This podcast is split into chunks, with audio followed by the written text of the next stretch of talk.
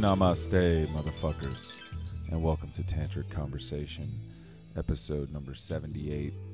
Chris Dovi. I've been aware of Chris Dovi for a while as a journalist, uh, writing for Style and a number of other publications. But I, I mean, I mainly have been friends with him on Facebook a while, and I think I friended him after I found out about his show on WRIR, which he's not doing anymore, called Open Source. And uh, I've enjoyed the stuff he shares on there, the articles that he's posting, and you know, kind of where he's coming from.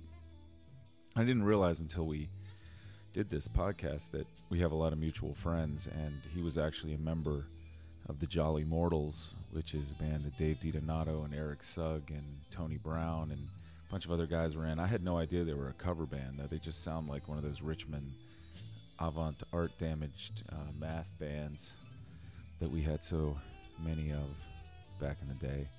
Try not to breathe hard into the microphone because I just realized I'm a little, whew, a little winded for some reason.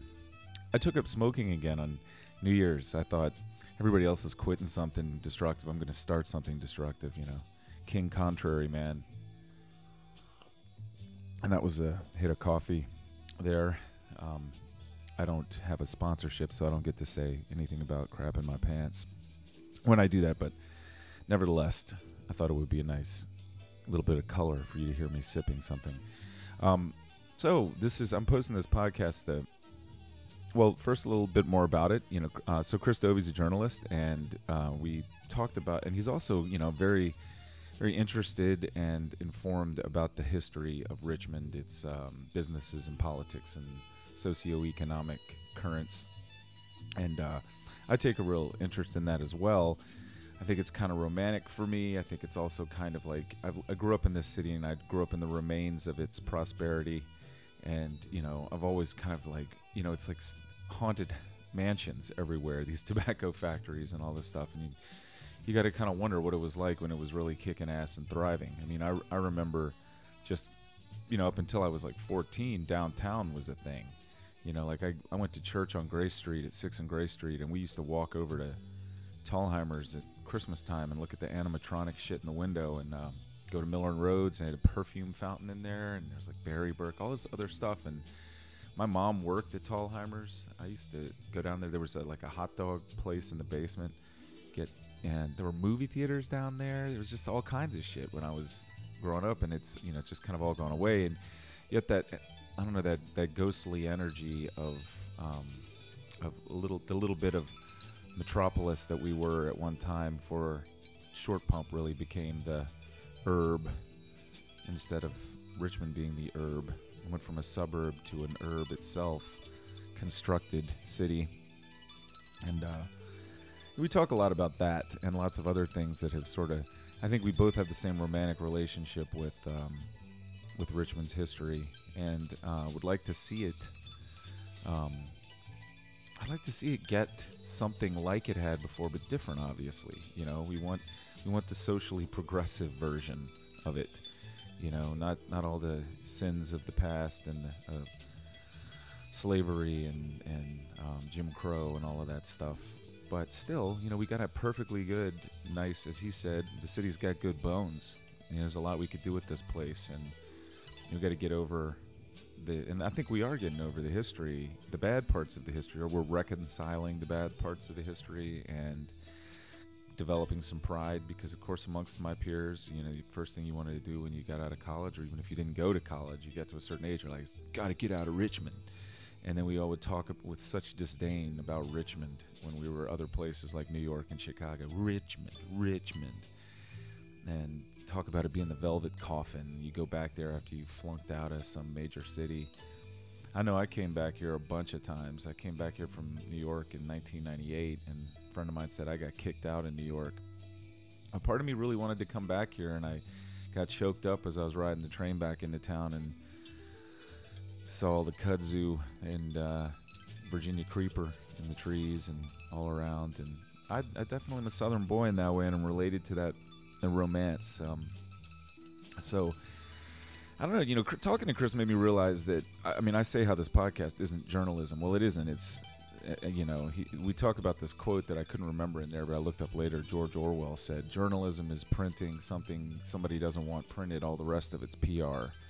And and what I'm doing is somewhere in between PR and journalism. I I think it's more of a archive, a project, an exploration, a story. I mean, you can put all these together over time, all 78 of them, and you can see a thread in my life, and you can see a thread in the lives of the people and what's going on in Richmond. So I think that's kind of cool. You know, it's a really long document, and um, but it, you know, it gave me a real interest in in talking to him, thinking about journalism and the the so-called fourth estate. I mean, it, is supposed to be this independently functioning, uncorruptible, ethical thing that you know tells people what other people don't want told, so that you know there is a it's an uh, it's part of the democracy. It's part of the democratizing aspect of our culture that you know of course even even if you're not really an evil person you want to shovel over the shitty stuff in your life or you're not really an evil corporation you want to play up the good and play down the bad.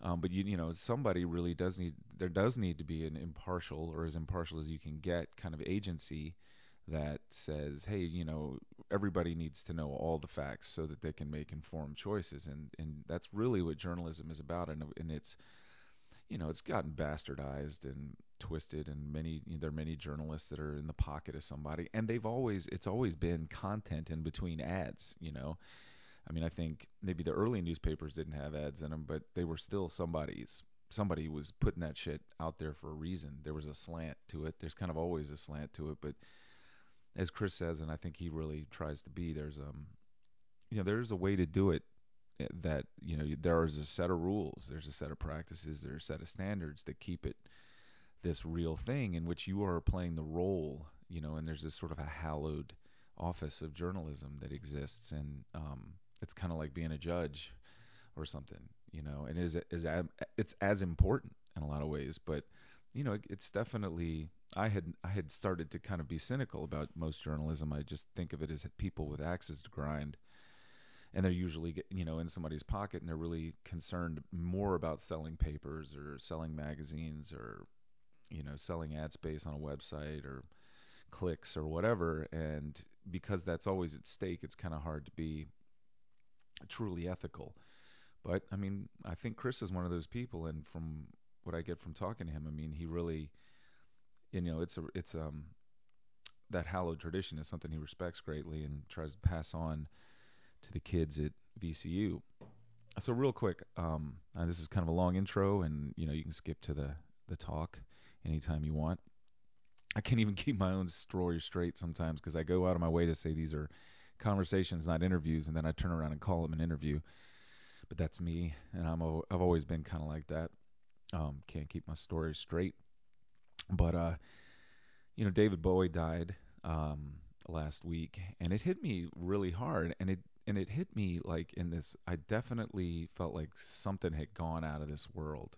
And I'm not saying there aren't things like him or people like him around anymore, but there was more and and I say thing because more than David Bowie as a person, there was a thing that he was, a a archetype, a I think a modern archetype of of embraced difference of um, of really letting your freak flag fly. And he came out of the 60s when everybody was saying that, but he really did it.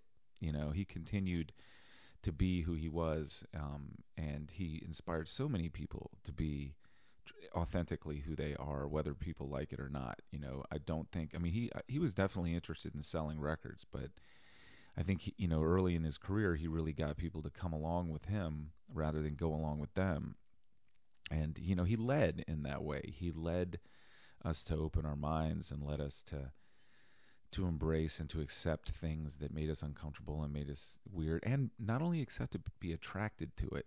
Because i gotta admit i mean i, I my uh, sexuality and my gender identity falls somewhere on the spectrum. I'm not a hardcore macho dude. I'm pretty sensitive and emotional. And i've had my leanings in various directions. Um, I wouldn't go so far as to say I'm, you know, well, I don't know want to use any labels, but I've had my leanings and and I felt a real love and affection for the guy that um, you know, kind of it transcended anything that um, was really based on his music and based on the records that I own. You know, I own a bunch of records. I listen to a lot of his music. I'm really partial to the. I like the '70s stuff a lot. I even really like Let's Dance. I mean, that's a it was a really interesting record. I mean, you got Stevie Ray Vaughan on it. You got um, Nigel. The fuck is his name? All of a sudden, it's getting out of my head. It's Tony Thompson from Chic. Nile Rodgers produced that record. Um, I think it was really the precursor to what the Power Station ended up doing. Dubious a thing as that may have been, it was pretty cool melding of like um, funk and you know black music and Southern Texas, you know blues, boogie, and David Bowie's thing. And it's got a sheeny 80s production on it, but it's pretty interesting to hear, eh, eh, you know, David Bowie's kind of poetic. Uh, croony kind of thing, um, underscored by Stevie Ray Vaughan's kind of like, you know, powerful, uh, you know, frenetic, coked up guitar. Um, and that's also kind of interesting because you know it hadn't been that long since David Bowie had been a serious cokehead, and then he was playing music with somebody who was at that time, and um, that's what I understand about why he didn't tour with him. But you know, going back and looking over his music, in addition to his influence, I realized you know the guy is fey and as um, effeminate and as androgynous as he was, he was a total fucking rocker, total rock and roller. Like always picked these awesome guitar players to play with him, like Mick Ronson and uh, um, Adrian Belew. Even I was watching the stage stuff from like the tour after Station to Station, and he's, I mean, he's doing some really cool guitar stuff up there. And, and David Bowie was really good at at um, picking out those guys and and finding those kinds of guitar players. Are many, many of them and um, you know, Carlos Alomar is one of them too. He's in a lot of those things, and I don't, you know, he's kind of an unsung. I think he was on the Saturday Night Live band at one point, and he plays the guitar on Run DMC's like guitar-based stuff, but kind of one of those guys that doesn't have a high profile. Another coffee sip.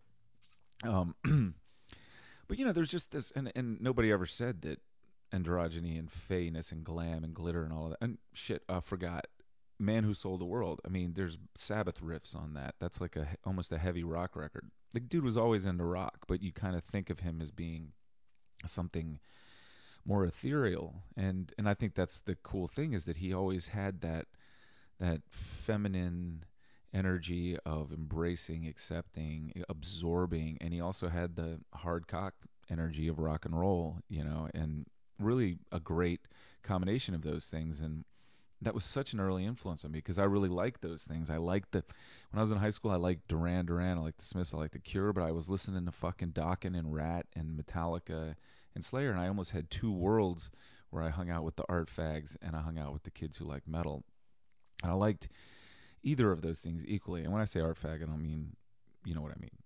So, but I, I was equally drawn to that sort of dark, artsy, poetic kind of thing, and really drawn to just adrenaline. You know, you know, I was like 15, lifting weights in my room, and listening to Ratt and all that stuff. And you know, I wasn't trying to be macho, but I was trying to, I don't know, I, I just wanted to be stronger. I wanted to be fit, you know, and I loved the adrenaline energy of listening to metal and lifting weights. I still do. Actually, I 45 years old. I still go to the gym and I have a metal playlist on my headphones that I rock out to and get all worked up and, you know, and pump iron and it's just I mean that, that's a physicality um, and, and a part of my gender and my role and me exploring myself as being I like to be rugged. I like to be strong. I like to be physical. I don't want to be scared of those things. Um, but at the same time, I got a gooey center.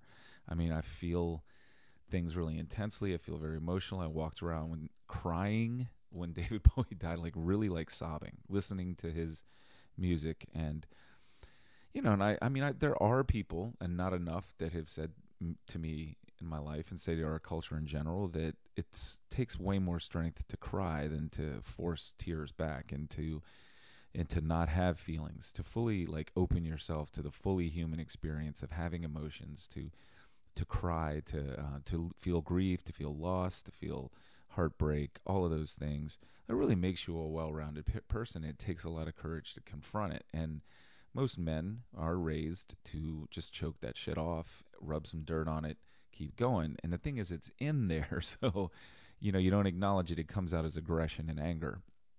And I've really tried to have a good balance there. But David Bowie dying made me realize the ways that I have been trying to fit myself into a man role that I have picked up somewhere, you know, that I have decided is what I'm supposed to be as a grown up man, as a potential husband to somebody or a father. I've definitely been like trying to fit myself into some kind of mold, and I don't know where I got it. It's some moldy idea of a mold. Don't know where it came from, but I've definitely been doing it, and and this his death reminded me that I really got to be myself and stop worrying about what other people think. I mean, there's certainly boundaries there. You don't want to be a dick to people. You want to hurt other people, but when you're doing shit that ain't hurting anybody and you're worried about people judging you, that ain't no good. That's you, you know, that's living in a prison of your own making. And we've certainly all been programmed by this culture to be good consumers and maybe our parents to be this kind of man and that kind of woman and and then we do it to each other and we don't even realize we're doing it. But um, it's given me a lot to think about, chew on, meditate, to look at the way that um, Bowie did his whole life and did his own thing. And um, I encourage you all to look at that too. You know, um, I don't know. Maybe I'll start dating guys. Why not? I've always been sort of attracted to men. Who knows? Women have certainly given me enough trouble maybe it's time. anyway, um, that's the longest intro I've ever recorded. So um, if you made it all the way here with me, I appreciate you. I hope you enjoyed that, and we are gonna roll on into Chris Dovi in progress.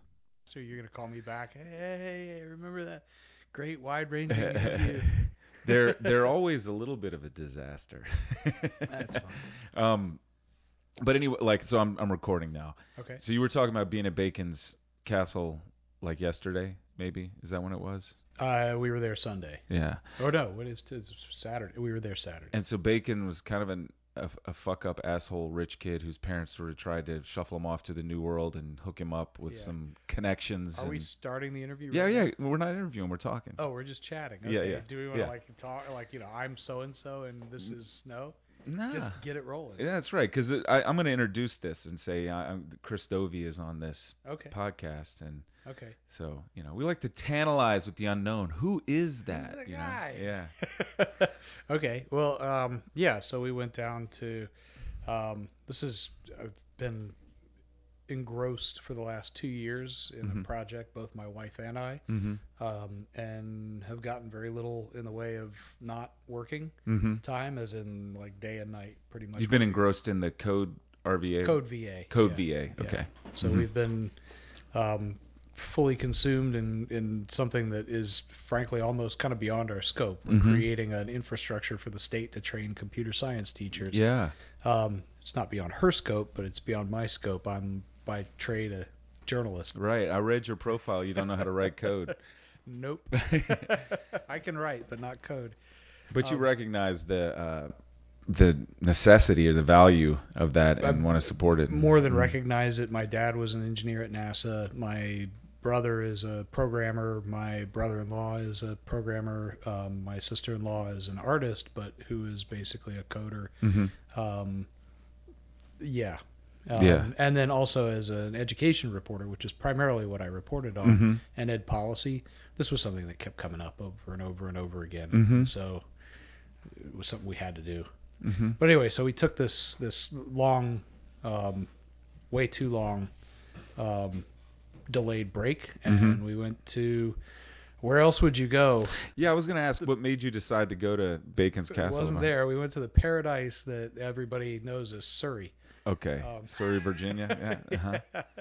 That's part of the pork and peanut run, Uh, isn't exactly. it? Yeah. Yeah. Um, But it um, there's a park there, um, and I have forgotten the name of the park, and I don't want to tell anybody anyway because it's a pretty awesome park. Yeah. Keep it a secret. And it's got cabins there, so you can stay in these cabins Mm-hmm. that are really nice. They're not rustic; they're they're called rustic, but they're Mhm. really nice. Um, and there's um, a river right there. There's you can go and and pull ten thousand year old fossils out of the side of a cliff next to the river. Um, what else was there? Um, there was no television. That was awesome. Internet sucked. Mhm. which was also awesome.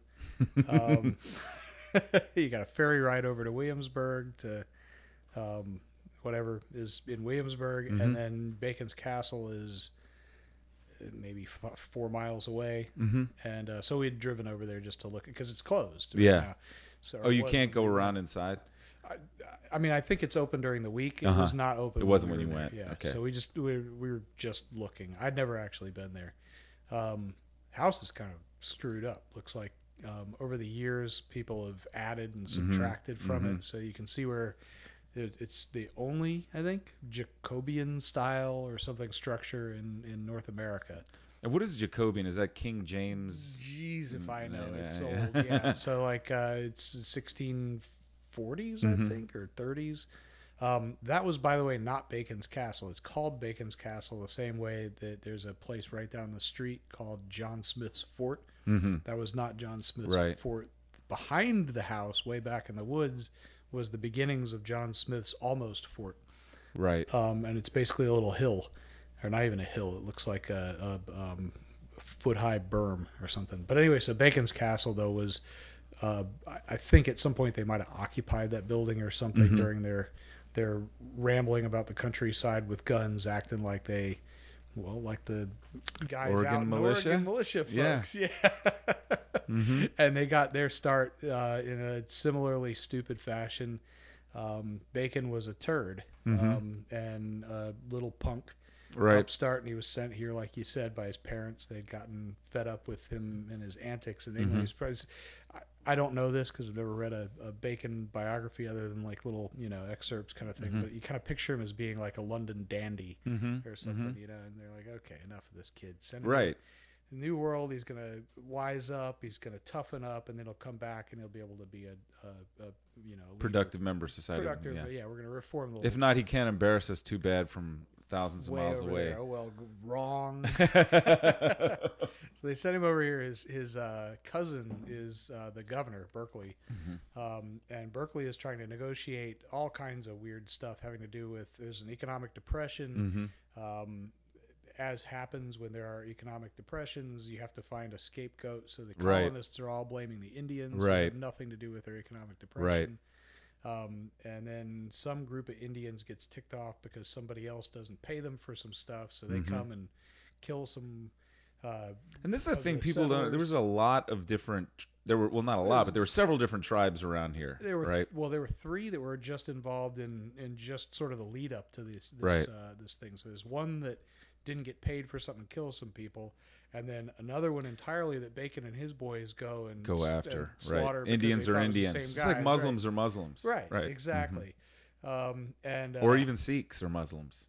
Sikhs are also Muslims these Yeah. days, right? Mhm. Yeah, they've got something on their head. They must be Muslims. Mhm. So, um, and that's the sort of what they see with these guys. They're not wearing clothes. They must be the same Indians. Right. So they go after them and uh, they, they uh, capture a couple or kill them or whatever they're doing Mhm. with them. And then uh, Berkeley is now like, oh, I've got to do something about this. So he chases them all over the countryside, and Mm-hmm. eventually they capture. And I don't actually know what happened to Bacon. Mhm. I've I've never read what his ultimate fate is. Oh wait, I do know what happened to Bacon. I'm sorry. He died in the midst of the whole shebang. Like as it's sort of culminating, he gets some sort of a og, I think they'd call it. It's Mhm. like some sort of like a um, A- basically he got the AU pl- AUG. Yeah. AUG are like uh huh, s- s- uh, like gr- gout blood- or some shit. Yeah, Uh-huh. or blood poisoning from Mhm. fleas or something, and boom, he's dead. Um, and so basically, the thing I think breaks up. Um, but I mean, there's all sorts of land around Richmond Mm-hmm. that was involved in it. So like uh, again, Bacon's Quarter, Mhm. um, and then Curles Neck was a piece of property that, as I recall, actually belonged to Bacon. Mhm. Curles Neck is down Varina Way. Yeah. Um, Curles Neck Dairy. Yeah, Is it the yeah. same place? Yeah. Curles Neck Farm, Mhm. um, and uh, I think today it's now owned by um, who's the fellow that owns. Uh, Jimmy Dean. nope, not Jimmy. that guy's. no, Bill Goodwin owns it. Bill Goodwin and a partner own. Uh-huh. own uh, it's uh, the fellow who uh, was the developer of Short Pump. Um, so the two of them own it today, but it was a land grant, Mm-hmm.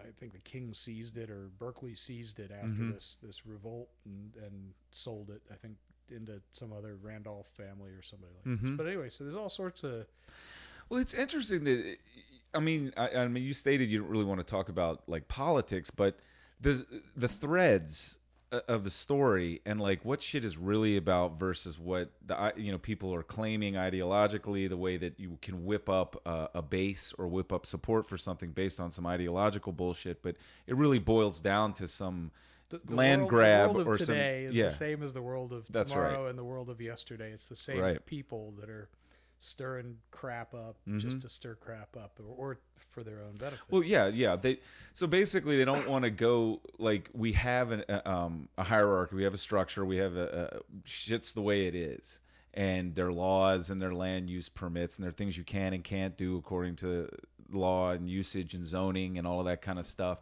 whatever. And rather than continue to plug away at whatever business you have, like these ranchers in Oregon, and just deal with the lot they have, they say, no, we need this other shit. And we're going to trump up some reason to take that shit. you know they're interesting Trump. too because Trump. so they're interesting too because um, they already get to use that land if they're not turds about it. Right. And so it's and they get to use it for a much cheaper rate than they Mhm. get to use if they were renting it. Let's say from um, you know an individual. Mm-hmm, mm-hmm. They're getting a better rate. They- Yeah. we were again. We were at this um, uh, park of no name because Mhm. I will not mention the name of You're the gonna have to tell me when we get off the was at. phone, though. I won't put it on the podcast, but I want to go. You don't need to know. Um, it's on a need to know basis, and you do need. Dovi's need to know. secret hideaway. So, the Dovey Cave. So, uh, so anyway, so we're. Um, it's a working farm, and Mm-hmm. it has been since I think 1640 or something Mhm. stupid as well. And uh, it's today.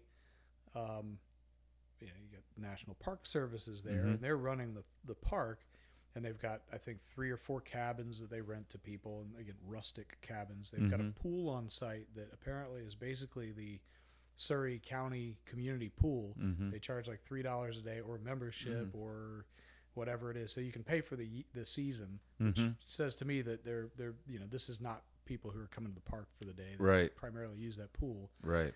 Um, they've got walking trails that were full of people with dogs that were not staying on the property while we Mhm. were there, so they were clearly coming in.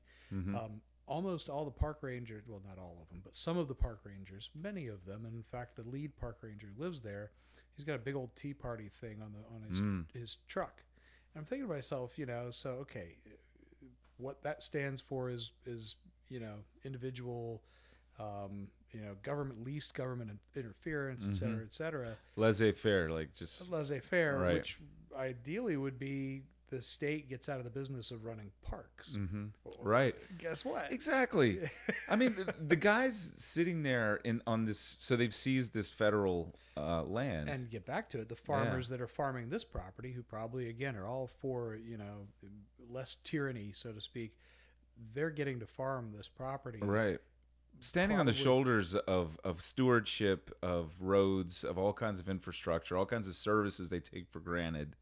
And then, Well, they don't think about it until you put it in front of them and say, "Hey, by the Right. way, you know this doesn't happen unless your Mhm. taxes." hmm Whoa, it's you know, I, I should not have to pay for that. Right. There's so much shit like that that we take for granted, uh, and I don't care which side. Even if you're on the the more liberal side of it, uh, you don't think about the fact that if you want better schools, for instance, in Richmond, we need Richmond to be a little more gentrified, so there's a better tax base in order to pay for that. You know, we need people in the city that are, have money, they're making money, to pay taxes, because we're not going to annex Henrico and Chesterfield. You know, and I, You know? it's it's funny when you're you get pigeonholed by Mhm. certain people as being, oh well, he's liberal, Right, he's right. conservative, it's meaningless, right? And it's really interesting when people pigeonhole you for believing in something like Right. what looks to them is socialism, schools, Right, roads, right. a postal service, Right. things like this. Those are basic, or for that matter, most of your utilities.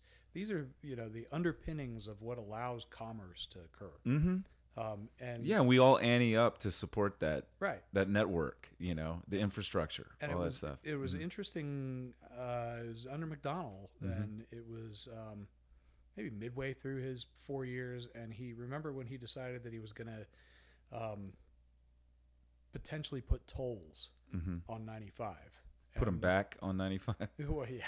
so But- you used to have one at Belvedere, you know, yeah, this would have been coming into the state from North Carolina. Mm-hmm. Okay. Um, so down in a from the south. uh-huh. right, so sort of a depressed area, and I think up north as well. I Mm-hmm. don't know, but he was going to add tolls to the roads to try to maintain some of our roads. Mm-hmm. Sure. And who got up in arms about it? It was lots of yellow signs up in Hanover and Mm-hmm. yellow signs at tro- truck stops saying, you know, don't tread on me. Right. Those yellow signs you see along the road say stuff about Benghazi and Yeah, there Yeah. you go. Uh, whoever this Ben guy is, I don't know. but uh, you know, and it, it's it's a year earlier they'd have probably been all for tolls on roads that other people use. But when it becomes the road that they're using, yeah. Now all of a sudden, how dare you try to charge me for the thing that's mine? Mm-hmm.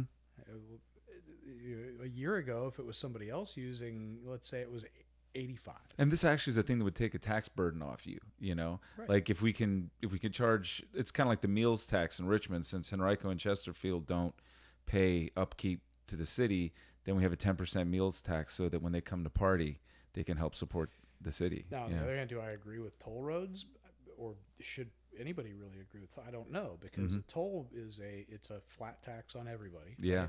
Well, not everybody uh, can afford to use the road the Right. Mm-hmm. same way, but many people who, who maybe have lesser income have to use it more because they have to go to Walmart to work, and that's Mm-hmm. Right. the only route to get there. Right. So it's it- Becomes an, un- an unnecessary or unfair hardship. yeah, there. it looks super fair because it's flat, but is Right. really fair? Plus, it would ideally he's thinking of getting people that are using 95, you know, just passing through, you know, to take get them to help pay for the upkeep of the road if they're using it a lot. But Right. yeah, I could probably figure out some kind of exemption. But that's I'm not on, you know, I, I don't I chafe at any labels like liberal or or conservative or Republican or Democrat or anything. I'm really engaged in trying to figure out the complexity of like all of this stuff, you know, because as I, you know, get more involved in trying to actually have a financial future and like save money and pay taxes, I have different concerns than when I had nothing and I was like waiting tables and playing in rock bands Right. and had a- really easy to have some opinions about some stuff then that you know and that's not to say those weren't valid opinions i just didn't have the same Different opinions. They're different. priorities. Right. Exactly. but it's it, it's very interesting eh, to me to see like those guys in Oregon, for instance. They're asking people to mail them stuff. It's federal government, federal postal mm-hmm. service. Postal Service, Right. And on federal or state roads, Yeah. maintained too. They're not. They're just in no way. I mean, they.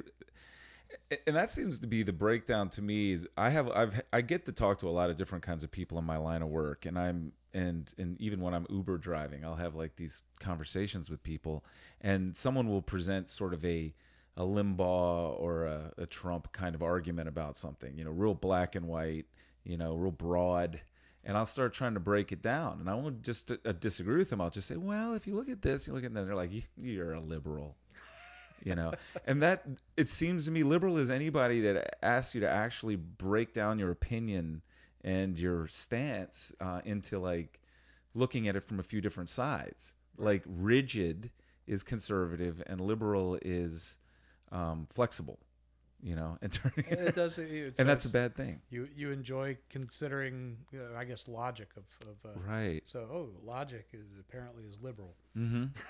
yeah, and I don't mean to diss anybody, but this, you know, this has been my experience. Like I, that, I really do try to operate from reason because I am, I, you know, I can, I can be as knee jerk as anybody and just like say, okay, I'm on the side of the cool kids, you know, and I don't like the yuppies, you know, and like and that's how I was at VCU. Like, oh, we don't want these guys coming down to twisters or coming to, you know, mess up the mosh pit with you know the frat boys and all of that, and got a lot more charitable about that, you know, Right. because people are people, you know, and people are everybody's got some programming, you know, and they're That's true. They come with sort of their their pre-programmed self, Mhm. what they've been taught and told. yeah, exactly. It's a template. But there's a book right there. I don't know if you can see it. It's called Richmond: The Story of a City. I have that. You have it? Have you read it?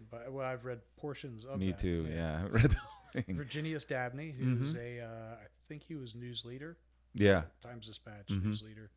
writer. Yep. Yep, editor, I think. Or Was he editor? yeah, I think he was an editor. Th- that book, um, the parts that I've read of it, like the beginning is describing uh, Shockoe Bottom, Mhm. and there's a passage written by a German tourist, and this is like 1700s or Mhm. 1800s. I don't remember which. It, and and that area is like bro- like Deadwood down there, like inns like the White Swan and Bird in Hand and all of these different inns down there, Mhm. and there are all of these guys coming in off of boats, Mhm. spending their money, getting drunk. Whoring and fighting in the streets, and it's like, and he says these people in Richmond don't seem to want to do anything but dance and drink, and you know whatever. And I'm like, it's like not now. much has changed. Yeah, changed. Um, I have. Um, well, first of all, I'd recommend, in addition to this book, um, there's a book by a guy named Mordecai. hmm Um, it's free online. You can find it on Google Books. My dad probably has it actually. Maybe, may be, but Google Books is uh, it's why pay? Yeah, yeah. Google Books, and it's called uh, uh, Richmond and Virginia in Bygone Days, hmm and it really is about Richmond. Mhm. Um, and it's a guy who he's it's really interesting. He he lives during you know a certain set period, but he's able to talk with people who are earlier period. hmm And the book basically stops at the beginning of the Civil War, hmm but it goes back to like pre-federal period. hmm So he's talking almost as if they're contemporary. And it would be like, you know, well, my grandpa tells me that so and so, you know, who was So there's some oral with. tradition that he can get Yeah, access to. direct. hmm So he's like, you know, talking to about, um, or my dad tells me, you know, Mhm. or whatever. So he's talking about people like John Marshall, who Mhm. was such a, a formative figure in Richmond, and um, uh, uh, what the heck is his name? Um, with George Wythe or with who who lived um, where wa- his house was um, kind of near uh, Center Stage hmm um, is where the house was. His plaque on the side of the building. Yeah. mhm. But um, so he's talking about all these people. he was a lawyer, right? He was. mhm. He, He's uh, buried in St. John's, he is. actually. Yeah. Yeah, he was. Um, he was the lawyer who taught um, Jefferson and Madison and Mason and hmm um, Marshall too. Um, so it was a, a law. I think he was the first law professor at William and Mary. Wow. There's a story of my dad and a friend of his, uh, Rourke. uh, I can't remember his first name, but he was a lawyer, and they got drunk at the 2300 Club and decided to jump the fence at St. John's so they could pay homage to uh, Wythe Wythe's grave, like it was Jim Morrison or somebody like that. I guess to lawyers he is. Yeah, I mean, he really is. Yeah. So he's he was a Quaker, Mhm. um, or uh, yeah, I think he yeah he was a Quaker, or his family had Quaker roots. And when you look at Jefferson and and all of those guys, a lot Mhm. of their philosophy overlay in their philosophy has a lot to do with Quakerism. Hmm. Uh, or Society of Friends or whatever. Yeah. But anyway, so his book is great, and then um, Richmond and Bygone Times, By- Mordecai. Bygone Days. Days, yeah. okay. And Mordecai is his name. hmm And then I've got on my desk, um, it's a like full size. I got it printed out at the state library. Mhm. The 18, I guess they call it the 1807 or 1811 map. hmm It it's somewhat older than that. That was Mhm. the last edit that was done to it. So Mhm. it's probably from the 1790s. Somebody at the state library would say that's wrong because Uh-huh. the last edit was on that day Right, right. or that that year. Uh, it's called Young's map. Um, Mm-hmm. it's the one that shows the Negro burial ground or burial ground for Negroes. Um, and is that where Lumpkin's jail or around there, or is it? the Lumpkins didn't exist yet. So Okay, this is, this is before that. yeah. Okay. Um, and I mean, But is it that same contested area that, like near the? well, it is, but it's not because Richmond had not developed until probably the 17 or the 1830s into. It was a trading post kind of before, like. It, well, it was a ca- it was the capital. Uh-huh. Um, but yeah, it was a trading. It was it was a it was a crossroads. Mhm. You know, so you've got the the um, uh, James River that comes up, and then Mhm. we've started to, to to build a canal Right. system to get around the rapids, and Going around the- west. hmm and then it's going all the way up into the you Mountains know, there, way yeah. up into the mountains. So you're bringing It like back went all the way to ore and- Lynchburg or something, didn't it? Yeah. Or- yeah. and it's very early that so what we know today as Tredegar, which was a big iron works, and it was Mhm. it supplied the whole Confederacy. Pretty much Mhm. like seventy percent of anything that the Confederacy shot at anybody else Right. was produced at, at Tredegar. And on like Belle Isle and all That that, was like right? testing Munitions. ground, yeah, yeah. Um, but um, all of that was developing back in the in the you know the late 1700s, early 1800s, the federal period when this map shows Bird Mhm. in Hand and the Swan, Right, the White Swan, those, uh-huh. Yeah, so all of those those uh, pubs are Mhm. shown right along with things like you know City Church, which was St. John's Mm-hmm, Church, Um, or Henrico Parish Church. Right, right. Um, I think it's on the, and it's also it's called on this map. It's called like City Church and Burying Ground, Mm-hmm. and then it shows the Negro or the burial ground for Negroes, which is also where the gallows was, which is also where the Right, magazine which was, ide- sort of around 14th Street and Broad. I, I understand, like, but it's totally topographically different. What now. from where That's where the gallows was. I understand, like it was going up that hill there, it is exactly where the burial ground is. Um, so which is down below that, right? uh, okay. So interesting. Because it's fucked up now because they put 95 through there and like dug this out. It was and, a big area. You know, The mhm. burial ground was a pretty sizable area, Right. um, and part of it was a cliff. Mhm. Um, Broad Street ended right, um, right, there at, at a if you go into the VCU parking garage, you Mm-hmm. can see what the topography there probably looked like at that period. You Right. couldn't get an ox cart or whatever it was up. Are you talking hill. about like below the the hospital? Yeah. Like yeah, yeah, yeah. So if mhm. you go in the parking deck, you see like the jagged, Right. jagged rock in there. yeah, So that's what's underneath of what was probably you know a hillside, but it was Mm-hmm. a steep hillside right there. So Broad Street did not continue down and then go up into. oh, They okay. used Governor Street, which was I think called Cowpath or something Uh-huh. like this. And they winded down around to the. Right. So it's the the road that goes behind. Oh, so the it was governor's almost like a mansion. mountain road kind of coming down the. We were really interesting. This is what's really cool and fascinating about Richmond and how it's continued to sort of like, well, what are, where's our main street? So Yeah, Main yeah. Street was a different Main Street, and it was on a, it was, this was like a terraced city, Mhm. not terrorist, terraced. so you had Broad Street was sort of the main drag into town, and then you drop down to Main Street, which was below that. Main went all the way out to right, like Route Five, or w- with that direction, but it Right. also went to you know Tredegar, Mhm, um, Trede- um, so it went out that way. Um, but Broad Street basically ended at um, where the cliff happened. So it's basically right around where today it's uh, First African Baptist, which is now a VCU building, Mhm. um, was basically the end of Broad Street. Um, that's the building, by the way, where the Confederacy, the, V- the Virginia uh, Secession Convention happened. Wh- which building is that? It's uh, this is this It's a big brick church that's right the there. Monumental Church? No, it's past that. Monumental- Monumental is where we joined the union. That's where Okay. the the uh, convention, not in that building, it was a church that was, or no, excuse me, a theater that was there. Right, Um, that burned down and Yeah. mhm. Uh, the- with the and governor in it again. and shit. Different. That was that was the the replacement church that burned down and killed that guy. Or This the shit fascinates the theater, hell out of me. Like it really does. The think like I mean, I grew up in Church Hill. Mm-hmm. Like it, my parents bought their house in 1972, and we used to play down there in that train tunnel. Mhm. You know, like we had a we had Virginia Not Creeper. dangerous at all. Right. It was really sketchy. I mean, there was all kinds of shit in there. It was almost like a, a weird, like, kind of hobo camp back up in there. They used, you know, like the under the bridge kind of Probably was situation. exactly that. I bet. And, yeah, and we didn't think because we grew up like that, so that wasn't like alien to us or sketchy. It was just like, oh yeah, those guys do that over there, or back up behind uh, Poe's Pub, which was a KO station. Mm-hmm. Then you know we we had our little forts and hangouts alongside the places where the bums encamped or like drank bum wine Very back nice. They there. probably pretty Yeah. cool to you. No, they never even bothered us. No, and sometimes they would loot our little forts, you know, because we'd bring dirty magazines out there and sodas and stuff, and they'd be gone, you know.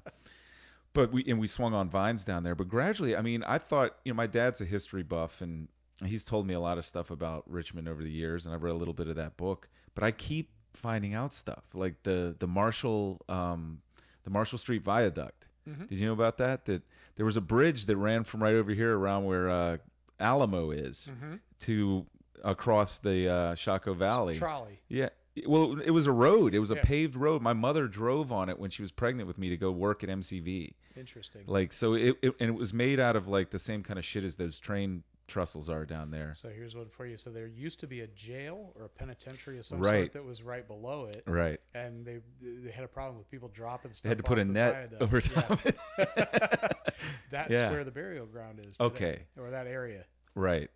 That's. I mean, it's just amazing. Like all the phases that this place has been through. Yeah. You know, and we just we kind of it's kind of lost. I mean, you can go to the Valentine Museum, but there's there's kind of no continuity of awareness. That's that's what's been interesting to me about the things that you generally post on Facebook, or you seem to be kind of connected to that with affection, but also interested in like how do we reconcile the past and kind of figure out what the future of Richmond is, you know?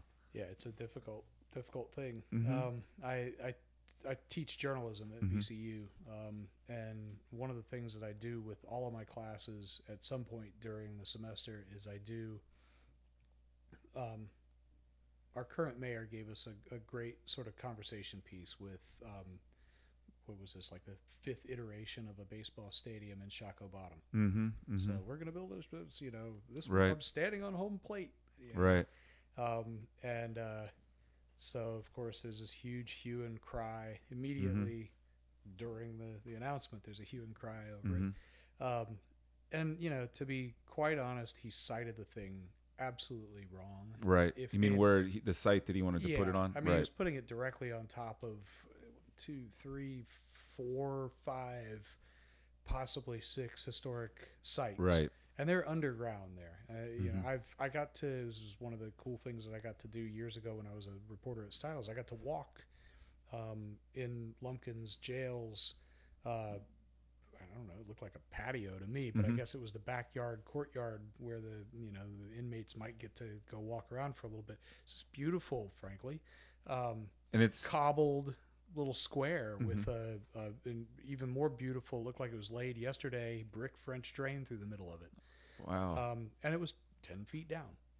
And everything in Shockoe Bottom's got about ten feet of fill over Mhm. top of it. So, you know, and that's the original street grid that's through there. Mhm. Um, it it maps exactly to the map that's on my desk, the Mhm. 1807 or whatever they call it, the Young's map, we'll Mhm. just call it. Um, and it's it maps perfectly.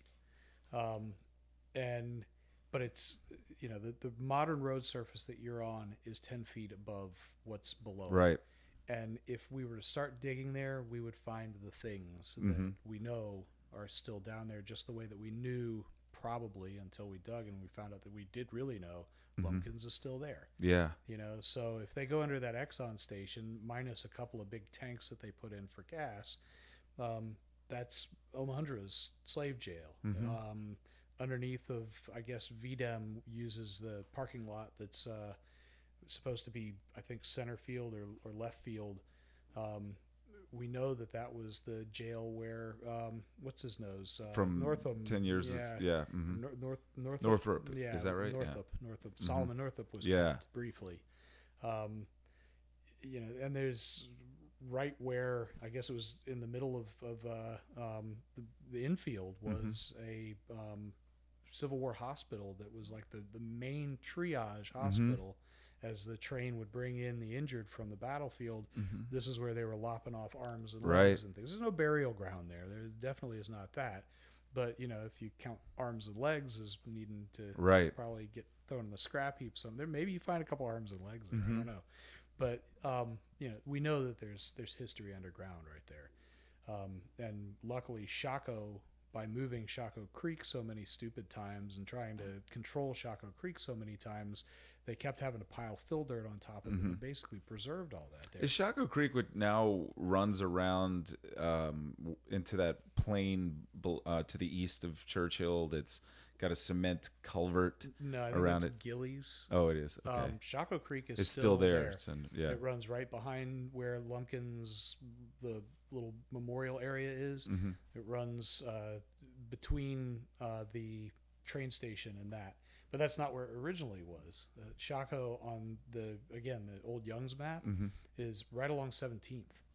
Wow. Um, it's just to the side of 17th the, Street. So um, it shows the old market building on Right. 17th, and right next to it is The creek's Creek. running down se- mar- f- where the farmers market is, basically. on the back side. It actually Mhm. ran through what's the old YMCA building. Yeah. City the Bar. railroad Y. City yeah. Bar, yeah.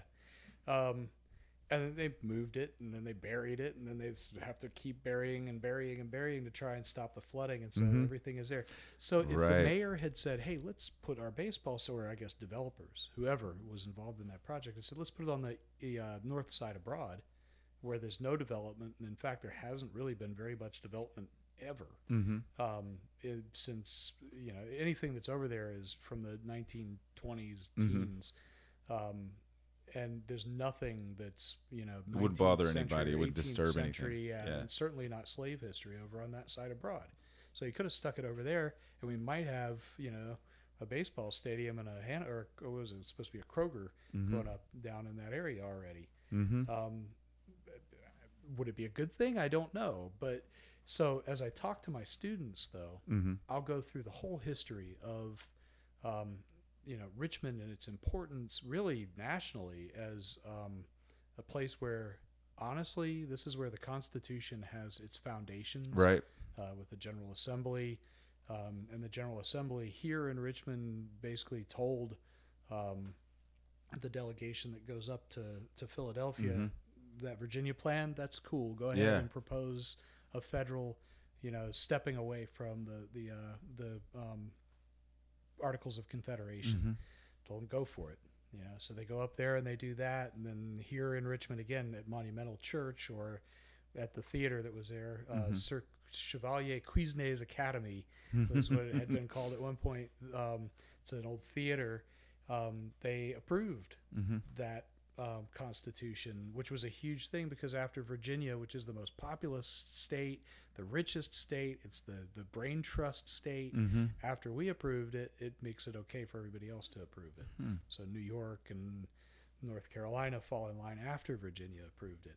And then Virginia, the next day, I guess, is the day after they'd approved it, they come back to meet one more time and say, and by the way, Bill of Rights. And here's a Bill of Rights. Mhm. And they propose, and there's like 26 items that eventually get boiled down by Madison, who was there Mm-hmm. at that convention, Right. um, into the 10, or I guess it was 13 originally, and then 10 that were approved. Mm-hmm. Um, you know, so Virginia can lay claim to. I mean, this is Philadelphia was basically the uh, the um, it was a place where you'd go for a business retreat, Right. And that's what it was. It was a Mhm. business retreat location. Mm-hmm. Um, it was the, the It was sort of Convention the commercial capital, kind of, right? Or yeah, it was an important. it was city. more New York than New York is now, I think right? New York was also more New York then too. but it was it was central. It was where the you know the continental capital had been. Um, you know, had, I, th- I think it was the capital during that period as well. Mhm. But it really is. It's here that a lot of the ideas come from, Mhm. and they go up there and they do their thing, but then they come back here and they make it all happen. Um, and they think about it here too. You know, and it's in Richmond. so you're telling your journalism students that this is And like the all- cradle of Yeah, Mhm. and the cradle is really Shockoe. It's it's Mhm. Shockoe Bottom. Mhm. You know, all of this can be walked within you Mhm. know 15 block radius. right Um, and then I I talk about the the um, slave trade, which is all down in that area.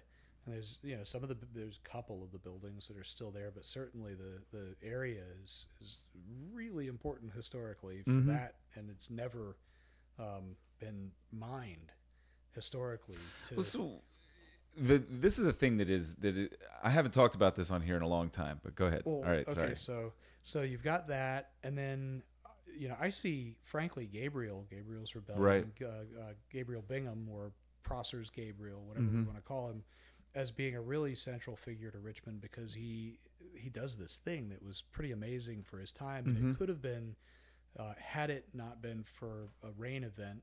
You know, this is one of those things that throughout history battles change. Hannibal's Mm-hmm. right.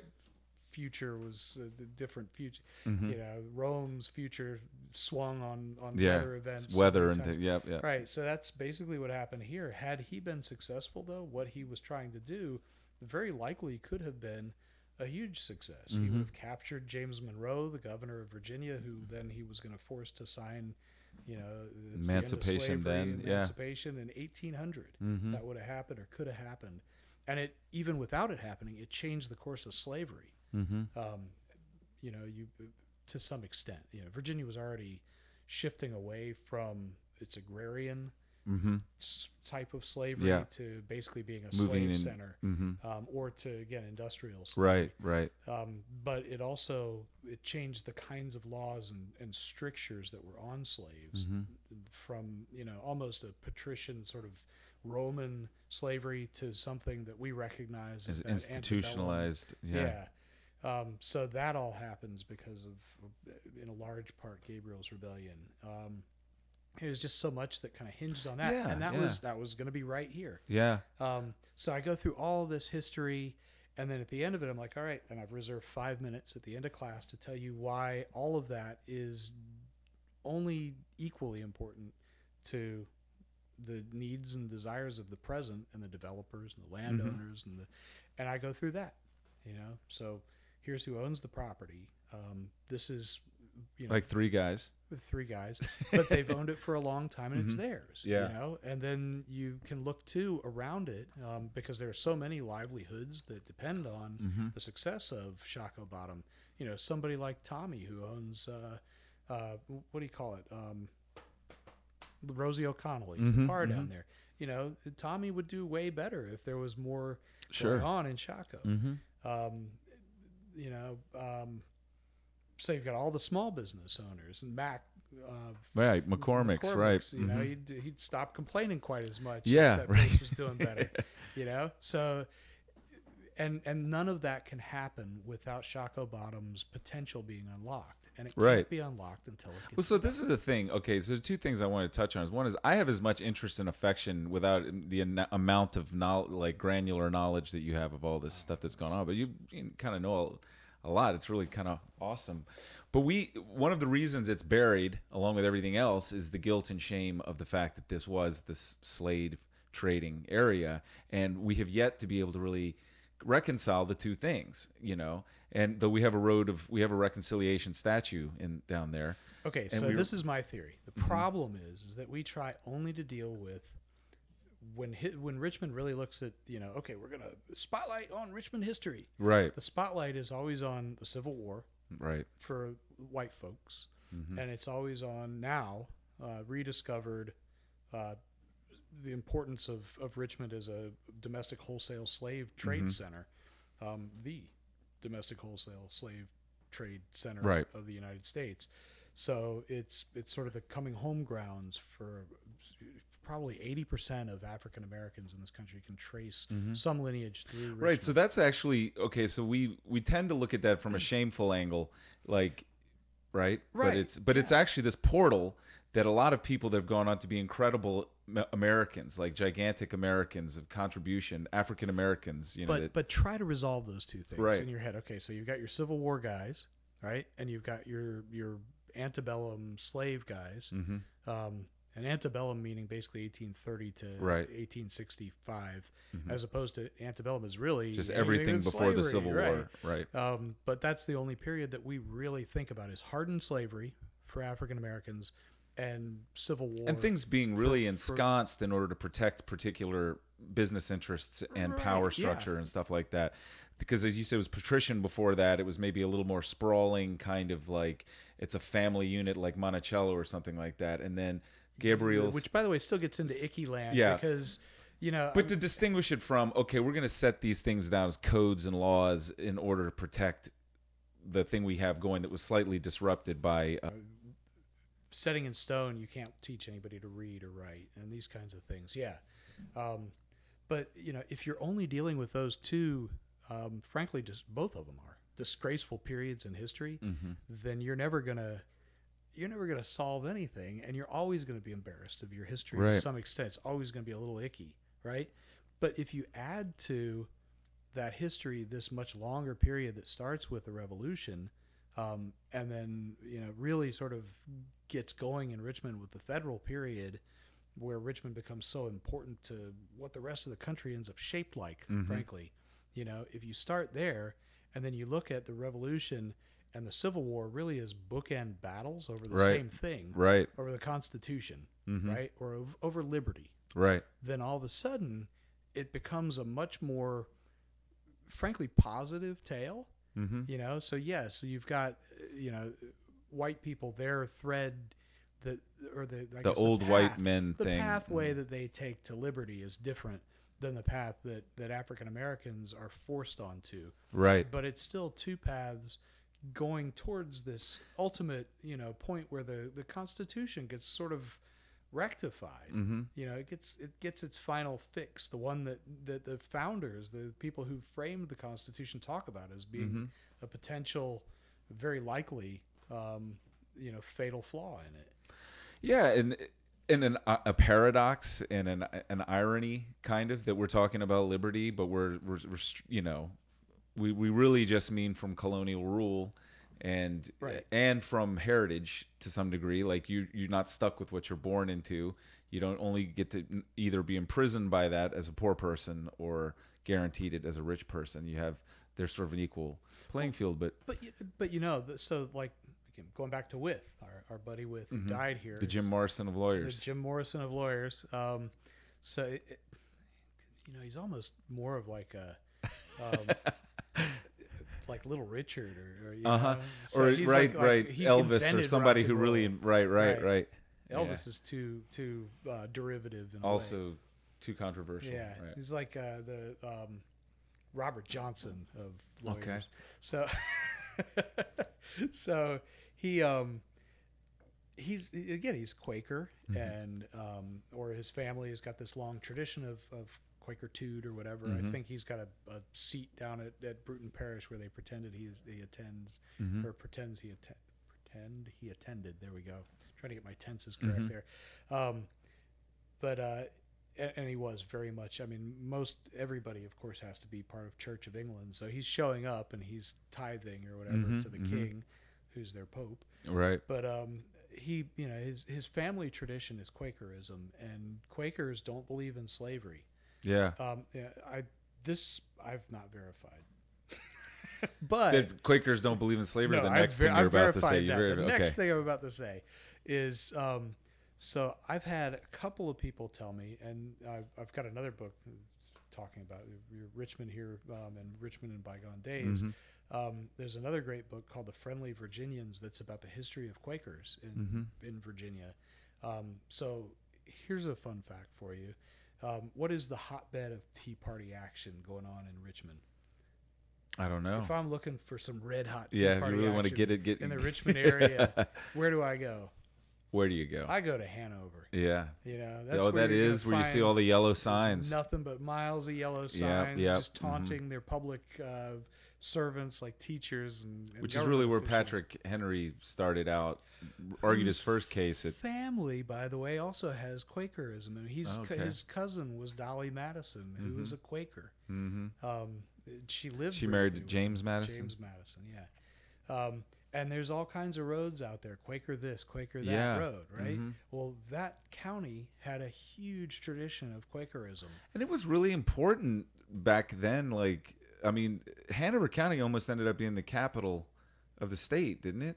Uh, I don't know. There was a little town called Hanover Town up that way. But like Maybe, that, that, the fact that that the the first thing that um, Patrick Henry argued before he, Parsons. yeah, the Parsons cause, right, and that's that was really what made his That made know, his name. Name, yeah, definitely made his name. And that was a big place to be. I mean, that was an important area there, and it was the road to D.C. or road up north there. Like guess, yeah, D.C. was wasn't DC D.C. right? Because it's colonial, right Road towards Philly. I guess. Right, going right, but but Route One or Ch- that's no, that's Yeah. Chamberlayne. The- No, R- Route One. You're right. Okay. So it's Brook Road, the Brook Road that goes up. Uh, this was the main road up and down the coast. Yeah. yeah, which by the way ended um, right at where we're talking about putting the Maggie Walker statue today. Um, another layer upon a layer of history. the tree that we're Yeah, concerned about right there, and that, yeah, yeah, the we're- tree that's about 50 years old and not 120 years old, right, but it's really pretty. yeah. Um, It's a nice little square there. It's unique and it's or like- triangle. hmm Um, to be more precise, right? But so back to Hanover though. Mhm. So what I have been told is that the entire idea um, of um, freeing your slaves that is central to American Quaker tradition. hmm Um, you know, you cannot own slaves hmm and still be an attending member of the church until you free your slaves. You Right. might call yourself a Quaker, but you don't Can't come get to to, come to meeting house, right? Mhm. So um, that I have been told began in Hanover. Hmm. It was a Hanover uh, meeting house that voted um, as a as a community to say no more slaves if you're going to be here. We already don't believe in slavery. We believe in manumission Mhm. of slaves, and a lot of what we do is we'll buy a slave and we'll free them. Right? That was sort of a thing that, that Quakers were known for during this period. Well, they decided that no, not just that. You can't own them for yourself, even if you're really nice to them hmm um, unless you free them, you're not allowed at meeting house. And then, as a result of that, other Quaker meeting houses adopted similar things, and it, this this idea goes national. hmm Uh, but it began in Hanover, um, which now is again, like I said, that's where you go for your hot tea party action. Yeah, yeah. But back then, it was a place that If you was- really want to get worked up about Benghazi and all that good stuff, you go party in, in Hanover. even back then, it was very binary. Mhm. You either have it or you don't have it. hmm Um, just in a different direction, I guess. So, you know, it, it Richmond has had a pall on it for me. Is like, and and I think it's just lifting. But like for me and my peers, I think we always were like coming up through VCU's like as soon as possible you get out of Richmond Oh and no. you know go to New York or go to Chicago or something like that. Uh, And um and and there you know we used to talk about the curse. You know, there's a curse like if you you know if you don't leave from in front of the mosque or if you don't triangulate and then leave, you're gonna you're go. gonna come back. You're gonna s- and there's uh, you know people always move away to New York for a while and they come back and whatever. right. And and I've always like I've thought more about this since I've been back this time because I moved to Minne- Minnesota for four years and then Okay. came back here. Yeah, what is that? Literally that feeling, you know, and it's first the kicking the Indians off and fucking with the Indians, and then supposedly turning around and saying no maize will grow here. So it's like ill-gotten gains. So we're founded on rip, you know, ripping somebody off and, you know, growing a drug, you know, to export all over the world Yeah. Uh, big drug trade thing, and then and then slavery. You know, a really big thing, and it's very diff. Like, and we're not very good And at. you know, I'll tell you, the tobacco thing is really interesting too, because Mm-hmm. so Virginia, again, right down there at Varina, um, is where whatever I forget what the strain of tobacco is called that Rolfe basically Mm-hmm. The Kush. smuggled in. Yeah, he smuggles this in from Barbados, I think, or from Bahamas, wherever it was that his boat got stuck for he brought that dank shit in He here and started. Yeah. so he brings it in, starts planting it, and hey, it grows really good here. Mhm, mhm. And now we've made it into the cash crop that's going to keep the the Jamestown colony alive and the Virginia company alive. Mhm. Bam, we're making money by I've read this. And then all this Again, shit comes in to support that. Yeah, know? yeah. And and by like the 1640s, I've read in China, in the middle of nowhere China, you could smoke Virginia tobacco. Mhm, mhm. So in a in a matter of 30 years, the turnaround for the Virginia colony it basically becomes the world's So- first cash crop. This connects to what I'm, I'm trying to get at about when we're talking about ballparks and shit like that. And it Yeah. is, yeah. So there's a bunch of, you know, there's a lot of questionable shit that goes to erecting this thing, getting this going, and this, all of the cool stuff that came out of here came on the backs of fucked up stuff, you know, or it's inter, interlaced with There it, are you know. difficult So it's right. It's very difficult to celebrate the one thing without seeming like you're celebrating the other. You know, like saying if you if you want to approve of colonial Richmond and and early tobacco Richmond and antebellum Richmond and and all the roles we've played in founding the country and the set the laws that we have and everything, then that also means that you like slavery. You know, and, No, well, and that's not you, doesn't. you're not saying that. I- Yeah. but I'm saying that, that's what the pall is over this. so there's another you really know, interesting, so, you know, and let's let's let's bounce back to sort of what um, what's our nickname here, the city of seven hills, right? Yeah, they try to compare it to Try Rome. to be the Rome yeah, thing, yeah. right? Rome is the same. a lot more than Seven of, Hills. But Rome, Rome is the same sort of thing. Talk about stealing. You know? Right, right. There's a bunch of Greek guys that came and and founded a city on top of a place where there was already a town, and you know, Yeah. That's that's pretty. There was a settlement well. there. Uh, yeah. Well, And- and- so you know what I'm saying is that we've got to just stop putting things in different categories and saying this is how all human shit goes down. You know, there's stuff Yeah. that's you know we don't like, and we've evolved out of it. We've worked it out of our system. You know, it's taking a long time. There's still the remnants of it, but Humanity, all humanity, is way more complicated than we try Right. to to make it so that we're able to understand it. Right, So, right. Slavery was a black-white issue. right. Well, yeah, sometimes, and then other times is a white-black issue. You know, I mean, there's there's a reality to the fact that there were parts of the Italian coastline that were completely abandoned for long periods, all the way up into the early 1800s, for fear of uh, Moorish um, Uh-huh, slave raiding Moor- parties. right. Right. I mean, there's a city. I forget what city it is, but it's in Ireland that was literally evacuated onto Mm-hmm. ships and taken to Africa and sold into slavery. Mm-hmm. White slavery is a real thing. You know, They call it the peculiar institution here because it was specifically one. and and here Well, it, it right. developed into something that it was Right. a pretty virulent strain of slavery. Because people wanted to. There's no. This cash crop and all of this shit doesn't happen without free labor. You don't, don't want to pay for labor. Right, we started and you don't have the labor. The Indians couldn't. They couldn't hack it, and they couldn't be around disease. Europeans with the right. They couldn't do the work, and the the diseases were killing them. So we'd, we'd wiped out most of them with smallpox and Right. and various other eggs and this these things that they never saw. Og, how are you pronounce? I love that word because I don't know how to pronounce it. is it is A U G R E? Or- I, I no, I think. Oh, it's something else. short for like pl- yeah, it's like plague, but I don't without the pla. what it is, but it's uh, It's og, egg. og. It's the sound that the guy makes as he's dying. As he's dying, Monty right. Uh, Holy Grail. Right. But uh, so, um, but no, I mean it's it's more complicated than anybody Sure. ever wants to allow it to be. Mhm. You know, the, the the boundaries and borders between people are more complicated. right. You know, I mean, you can't just drop eh, you can't drop lines and say these are uh, you know one kind of person. This is another kind of person. I mean, the the Roman Empire was all like all of these people from all over the place, and then when it fell it was apart, Africa. It yeah. was it was Middle East, Middle East. mhm, It mhm. was Europe. and when it fell apart, was you had the remaining cities became nations like France and Spain and all of that. But those people were all part of the Roman Empire. They all spoke some version of Latin, you know. And then it, as the infrastructure broke down, they became isolated and became different cultures, unique cultures. But this shit's always been morphing and malleable.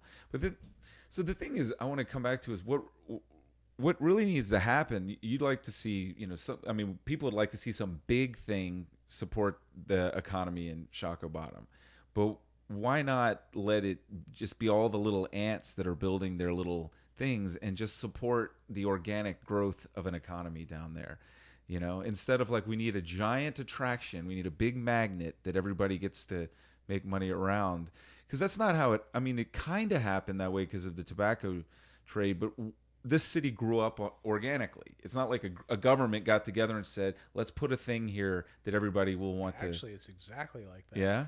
Yeah, I mean that's William Byrd. Oh well, that's true. Yes, I guess he exactly he did laid that. out Richmond and Yeah. he said this a He city said, here. I will put yeah. a city here, and I'm going to Yeah. put one down in in uh, Petersburg. And he named these streets that were still like Gray Street was just G Street, Carey Street was C Street, right? That might be true. I It is. I'd have to look It's at on the an earlier. It's in Yeah. that book right there, the Richmond book. I've I've never correlated. Well, the map that I've got is the one that shows. It was just A. B C D. Like Byrd was originally just B Streets, Carey Street Oh, was yeah, C I mean, Street. and then the number streets are they started out what they are. Mhm. So 17th, 18th. I think actually that was shown. first. Fourteenth was was first when he first did it. I well, Oh. I don't know about on the maybe on his original layout. Yeah, yeah. But by 1800, When he drew up the parcels and started Yeah. selling them, you know. Yeah, mhm. so birds. What I forget what they call that, but yeah, his little his little auction that he did Mhm. for land, I possibly, but he he did. He You're right. He did out a town and mastermind said, that. This is yeah. going to happen. so it's not true. We're gonna call know? it Richmond because it looks like the Richmond's, you know, England from the the view from the Thames. and- Okay, so here we go. Back to your your original point, though. I would argue this is yeah, things do happen organically, um, but oftentimes there can be a catalyst to make something happen. Um, so right now, the so ca- what do you think? Okay. Well, the catalyst is Shockoe Bottom right now. It's the, what we want to be the catalyst, Yeah. right? But what has it been? You've been here long enough to to see how much things. Oh, um, it's VCU is the Mhm. catalyst. Is it's brought a shitload of people into this town who have stayed, who have. All right, I'm going to take uh, take two unpopular stands. Okay. So right now, Richmond's resurgence can be blamed on or credited to VCU and Trani, Mhm. who was the biggest developer that Richmond ever saw Mhm, um, mhm, since you know probably since William Byrd, right? mhm. Um, he basically turned around Broad Street, a huge swath of Broad Street. Um, and then the other one that I would credit is Jim Ukrop. Mhm. So the Ukrop family bought a bunch of Broad Street Mhm. that's kind of below VCU, the east of VCU, Mhm. and you know they didn't have to rent for fairly cheap to art galleries or you know Mhm. to marginal businesses that Right. You know gentrifying businesses that then led to what you see now and now you know it's almost sort of the culminating moment with the opening of that Quirk Hotel Mhm, mhm. which by the way if, if you're you've lived in New yet. York for a while, Mhm. um, if you've ever been to any of the, the weird little art hotels, Like the and- Paramount? or uh, the new hotel, Mhm. U Hotel, or there's a bunch of like themed hotels up there, Goth Hotel, Mhm, Art mhm. Hotel, whatever. I stayed in one that played nothing but Stone Roses, which was awesome. Mm. Um, It's the Manchester Hotel. yeah. Hotel Manchester. Manchester. So, so it was, you know, that's basically our first one of those. You know, this is the, you know, the we want to like to compare ourselves to Brooklyn, um, or now I guess Portland or whatever we're trying to compare ourselves to. Yeah. Well, Or other is- people compare us to. We're Portland of the East Coast. right, or the, right. or the Brooklyn in terms of you know some of the spaces that we've got that people Mhm. can open businesses Mhm. in that are cool and lofty and whatever. Which they're allowing now, but when I when I was a kid in this neighborhood, everything was zoned residential, and you couldn't do right. any of that shit. And the, even though it was originally Mhm. zoned to be mixed use, and So up that. here, I would blame, um, and when I say blame, I mean you know that's how people look at Credit. Credit, Mhm. yeah, and it really depends on how you look at it. right, Is uh, both the movement to fix up these old houses up Mhm. here, but then also this movement that is um, sort of around Chat and around the um, old Robinson Theater that's now the church that happens there. right. Um, and that's a, a really interesting do a bunch um, of stuff over religious there. Mhm. movement that is it's Presbyterian, I think, at its Mhm. heart, but then it's partnering with um, historically black churches. It's based on um, some philosophy or theory that some guy put down in a book that he'd done in some other city, where you know it's this intentional gentrification that preserves. Um, so it's like loving gentrification sort of approach. Yeah. Well, like I said at the beginning, we we have to have it. You, you got to have the ta- the tax base for the in- infrastructure in the city. Right. It, it can't. This can't be in a city of poor people supported by the federal government. It's not. cooler when there's cool poor people Right. who are making art or whatever. But Right. you know, those people also would like to retire eventually. right? And they so there's a lot of people have kind of come up with.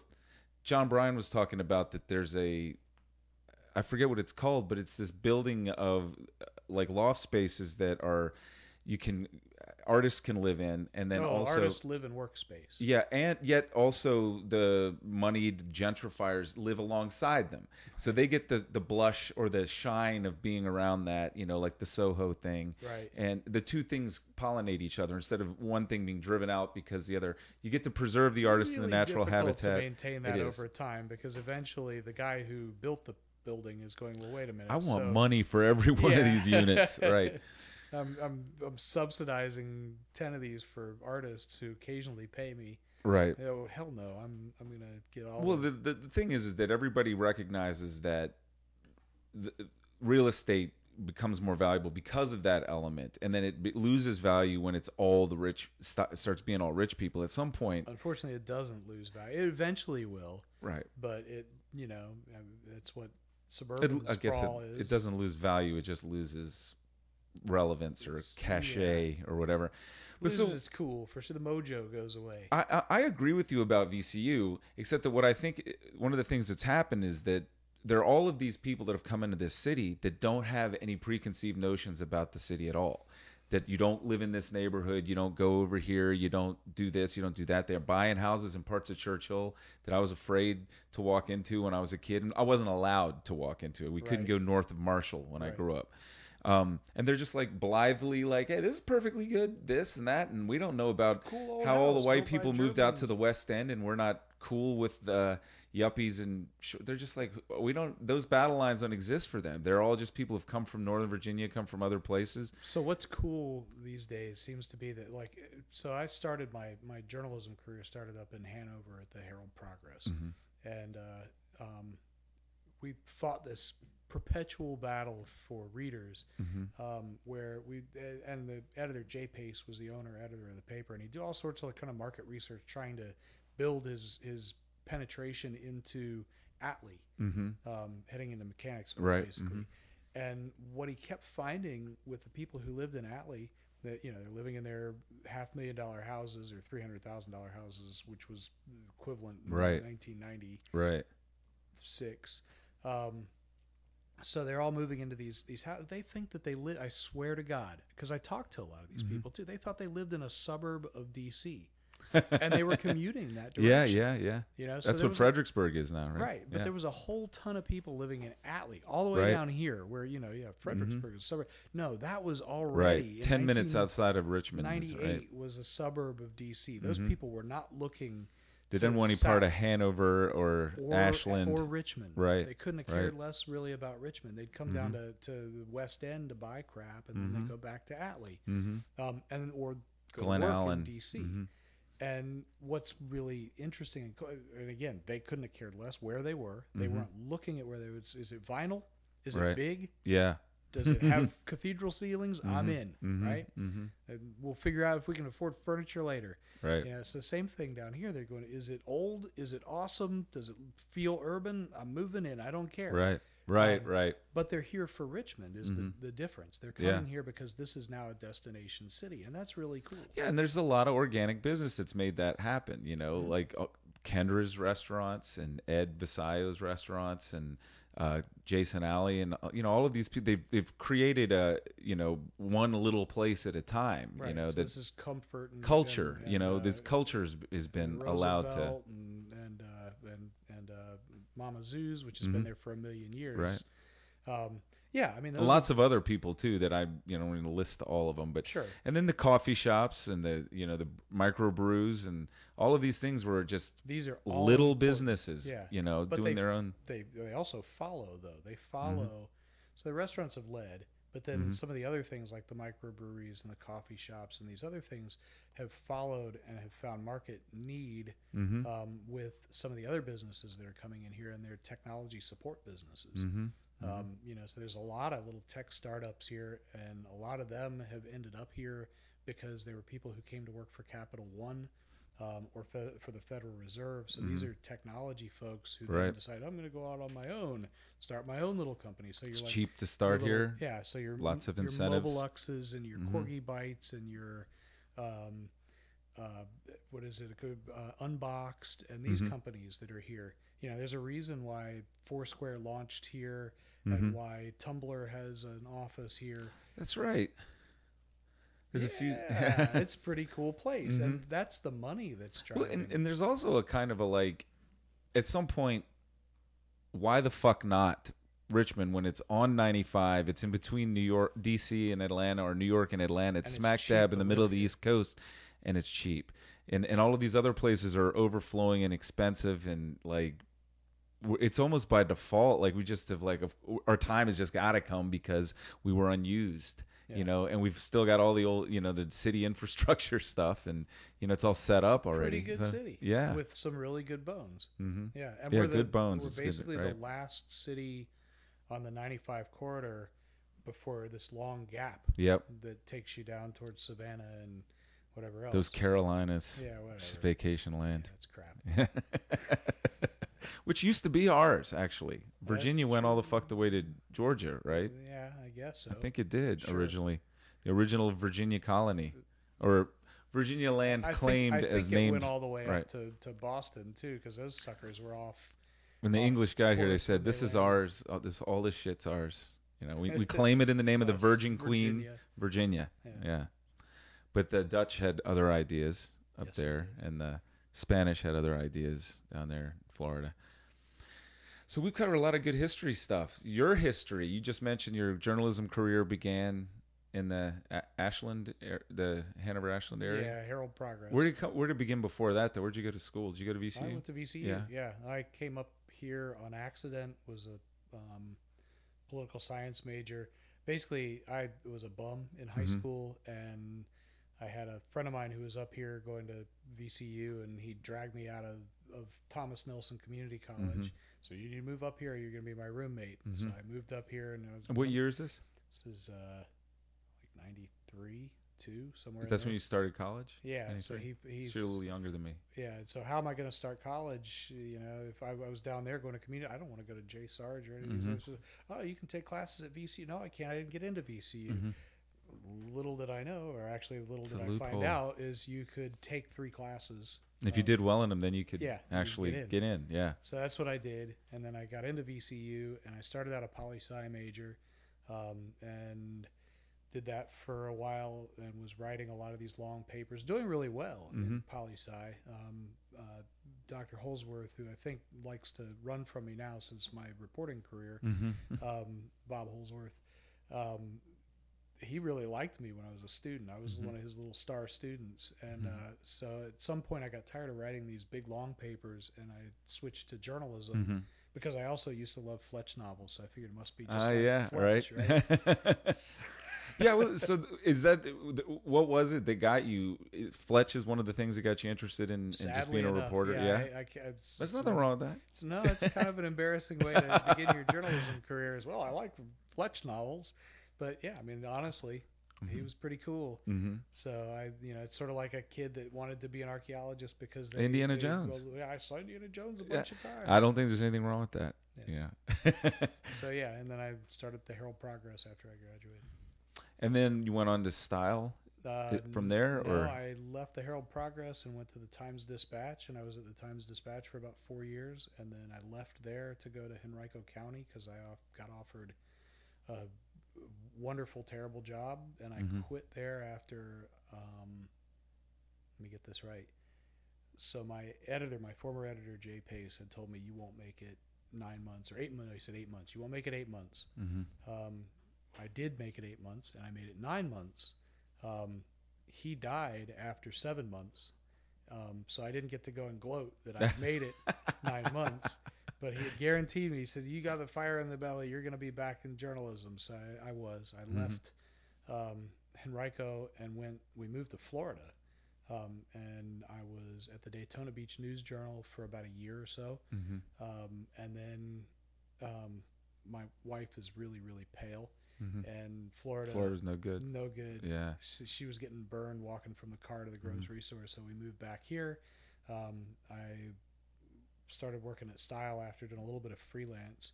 Um, I think I I may be the first uh, local reporter who um, had stuff published at the same time, same week, in both the Times Dispatch and Style Weekly.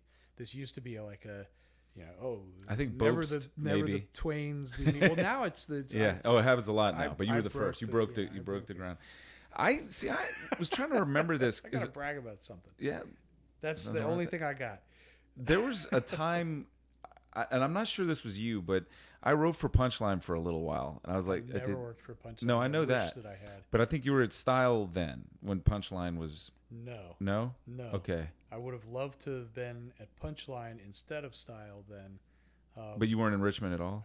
I, uh, I was at the Times Dispatch. Okay, but I rem- were you writing for Style in the mid 2000s, like 05, 06? I started there in 06. 06. I think you and I had a conversation on the phone because I objected to something that you wrote, and I can't even remember what it is in style about a band. Uh, I think it was like a local band. It was something dumb, and I wrote an email in, and then I ended up on the phone with you and somebody else there, and you guys were taking my. I don't know if you were having a laugh at it or or what. We were taking I this. took I was. it pretty seriously, but I don't recall writing about very many bands when I was at Style. I don't know what it was. I was I had some problem with something that you, I think it was you, and we ended up talking on the phone. I was working at Big River uh, Advertising at the time, but I was like the receptionist, uh, assistant to the president. I didn't have any important role there, but I just read something that that bugged me, and I bitch. wrote it, an email, and then we ended up being on the phone for a while. I, I think, like, and you don't have any rec. I don't even. I would don't, have to. but I, I mean, I, I always took those kinds of calls seriously. Yeah. I always talk to people if they've got a problem or an issue. I like to hear what they have to say. So, I was really surprised at how much, yeah, that and and I felt like there was somebody else, another editor that was that was on. We had like a would've been Scott conference call going. Yeah, yeah. Uh, that seems weird though that that would have happened because if it was just somebody objecting to the way a band was portrayed, that would have just been. I don't think it was a band actually. It was something about Richmond though that I I really disagreed with. I think it was, it was the way something was characterized. I, I can't remember, and then you you don't remember, clue. so it's hardly point of bringing it up. But But that's why I remember your name from back then, though. I remember seeing your name and style at at that time. Uh, I did a lot of reporting around Wilder's administration and around schools and Mhm. ADA, Americans with Disabilities Act Mhm. compliance with the city and with schools. Um, beat up Doug quite a lot because of the Doug Wilder. Yeah, so Mhm. the connection between Battery Park, um, after which which of the stores was that Gaston? That was Mhm. Gaston, um, and FEMA money and Mm-hmm. potentially some uh, questionable expenditures around the moving of the school board offices out of City Hall for about 10 seconds before a judge moved in and blah blah blah. Stop that, etc. You've So been a very a serious journalist in this town for a while, like really taking on like the real journalism. Who was it that said that journalism is printing stuff that people don't want printed and everything else is entertainment or fiction or something like that? I guess, yeah. I just read that quote the other day. I we really take taken on people in a small town that are very powerful. It's like the yeah. comfort the afflicted and afflict the comfortable or whatever. yeah, I mean Yeah. that's uh, what I've always tried to do. Yeah. What what motivated you to do that? You think? And I think it's I guess it's a thread that's continuing through your involvement in like you know being of service in this way, like not just um So I've always looked at it this way, and I think it was probably because of really good journalism professors that I had at VCU. Uh, Wilma Wirt and uh, George Crutchfield were sort of the the mentors that that sort of saw me through there, and then Jay Pace, um, the editor at the Herald Progress. Um, you know, they all believed in service, mhm. and I I don't know if any of them ever said this to me, but I took it to mean this and sort of interpreted it this way that really a reporter, a journalist, um, somebody who's in community journalism, Mhm. and in fact, anybody who's a journalist who's doing s- reporting on their community, whether Mhm. it's New York City or Washington, D.C., is national, they're really a community journalist. Mhm. Writing for a person, right. and it's all the same sort of, you know, it's micro, macro, Mm-hmm. but it, it's all the It's the same same human motivation and the same yeah. role. So a reporter though really is a it's a service job. Mhm. You know, it's it's not volunteer, but it's almost sort of a, a, a God, that's a wrong way to put it, but priesthood kind of thing. well, the more fourth like- estate thing, right? it's like, this an is a ambulance driver Mhm. or a police officer or a fireman. They we'd never get that kind of credit because we're annoying, right. right? But we're But you do get the, I mean, that's what that term mean implies the fourth estate, right? That it's a part it's almost a unrecognized yet integral part of the checks and balances of the only job that is mentioned in the Constitution. So Wow. So the first First Amendment Mhm. freedom of speech, The and press. religion, and the press. yeah. Um, Most powerful thing then for uh, disseminating Information because there wasn't internet and there wasn't all these other things, television, radio, all of that. It was the press.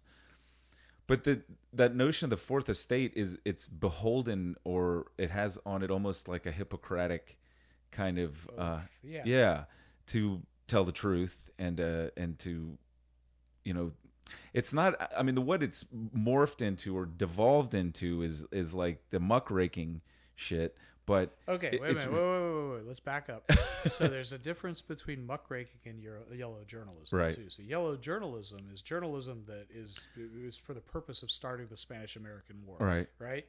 Muckraking is what brought down Standard Oil. okay Um, muckraking is what led to, um, or helped to lead to reforms in of breaking up well, monopolies not and, just that, right, but like you know, so so union um, and and um, labor laws Mhm. that, that protect children and uh, weekends and things like this.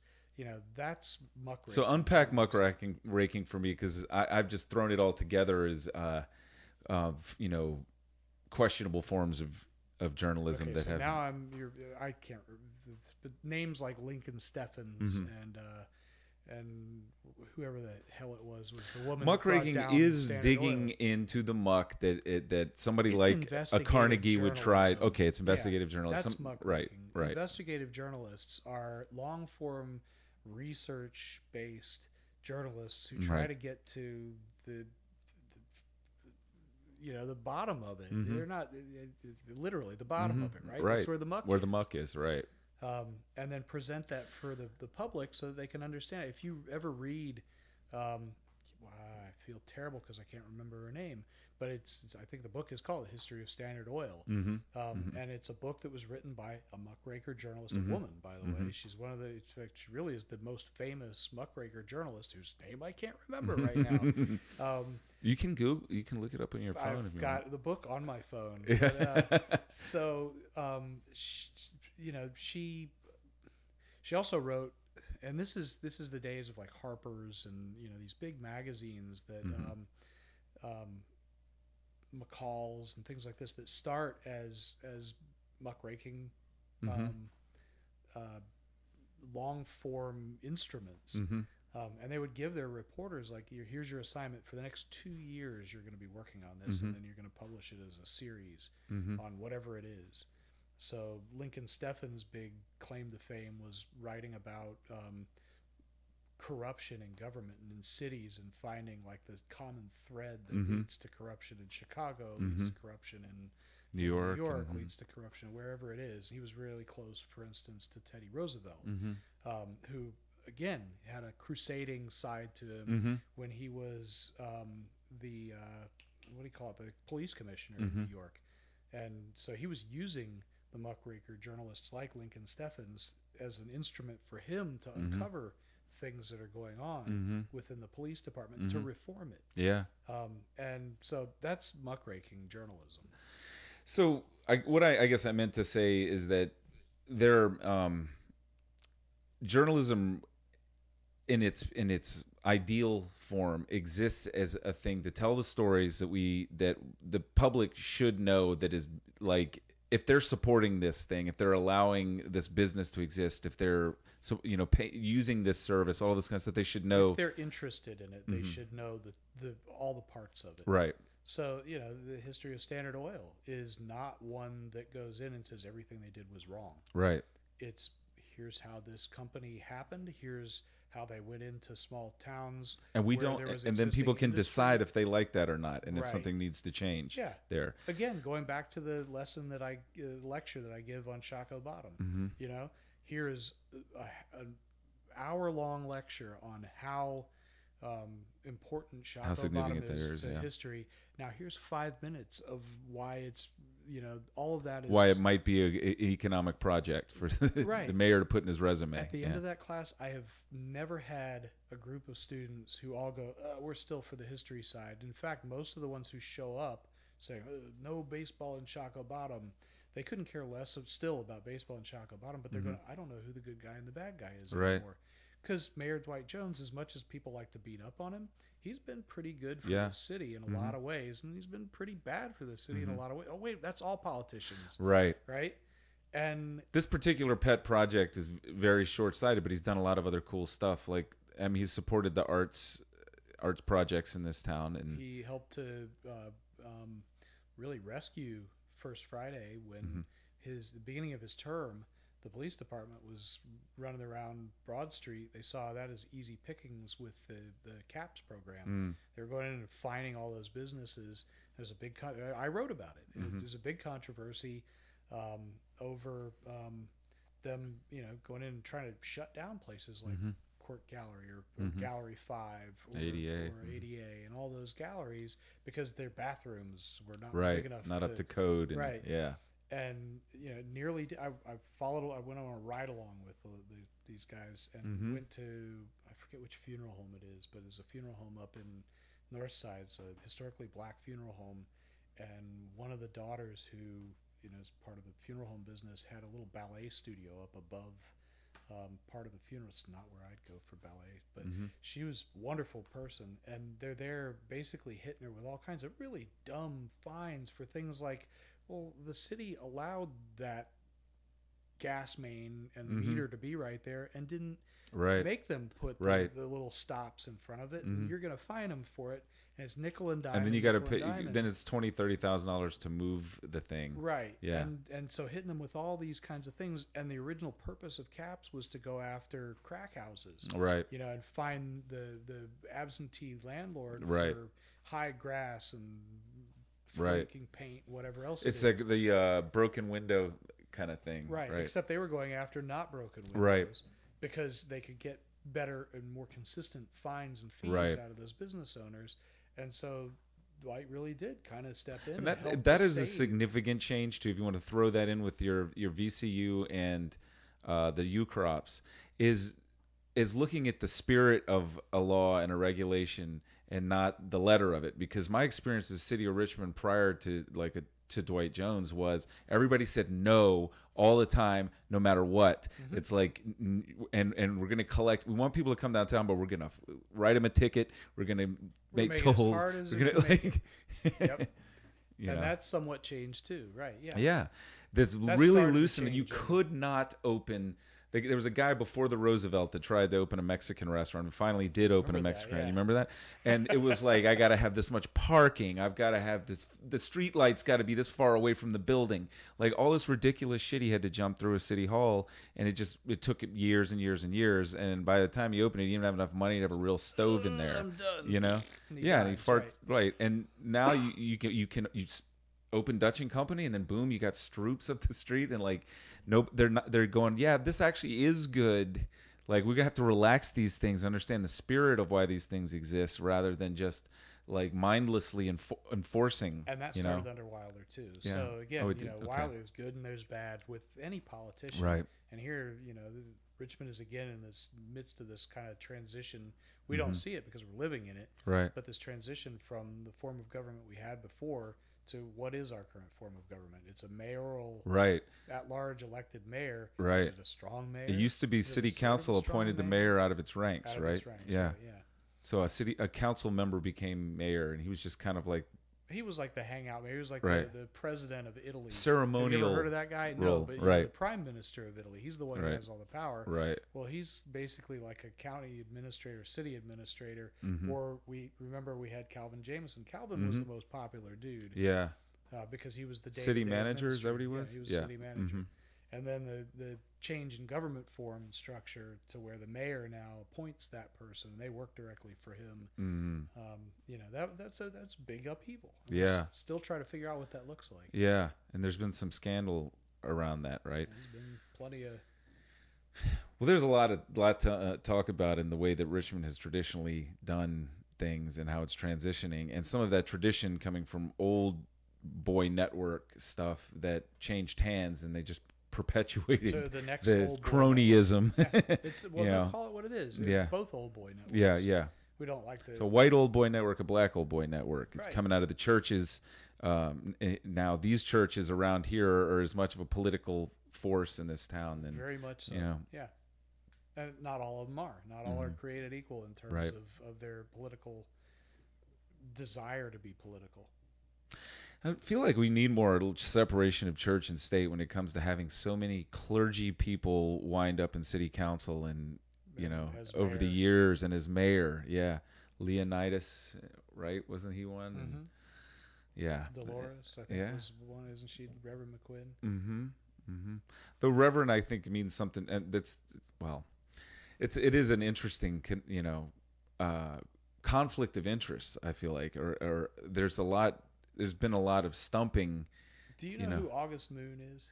No, So what? August Moon is like a long time sort of pol, I'll call him. That's a, a term that, that a lot of like kind of in the trenches political guys like to use. hmm Um, you know, so and he is he's um, South Side um, now, um, big in Manchester area. He owns a building over there. All kinds of little party favors come to him. hmm hmm Um, he grew up, I think, in Jackson Ward and was like he was in the '60s. He was a soul singer. Um, I'm trying to remember what his name was. Mr. Wiggles. Mhm. I've got a couple of his records. Uh-huh. They're freaking awesome. Yeah, yeah. Um, and then he was like a pimp and a drug dealer and all kinds of you know um, nefarious things. Went to Mhm. jail and blah blah blah.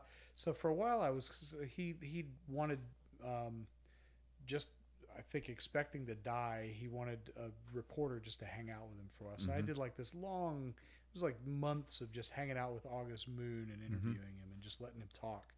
And, you know, he talking about all kinds of crazy, interesting stuff hmm you know how payday lenders are basically um, institutionalized uh, um, what do you call them loan sharks, Mhm, and they mhm. took the business away from The loan sharks. the local guy, the the black business owner, the Mhm. loan shark, and handed over to the white guy, It's this chain, Mm-hmm. institutionalized chain.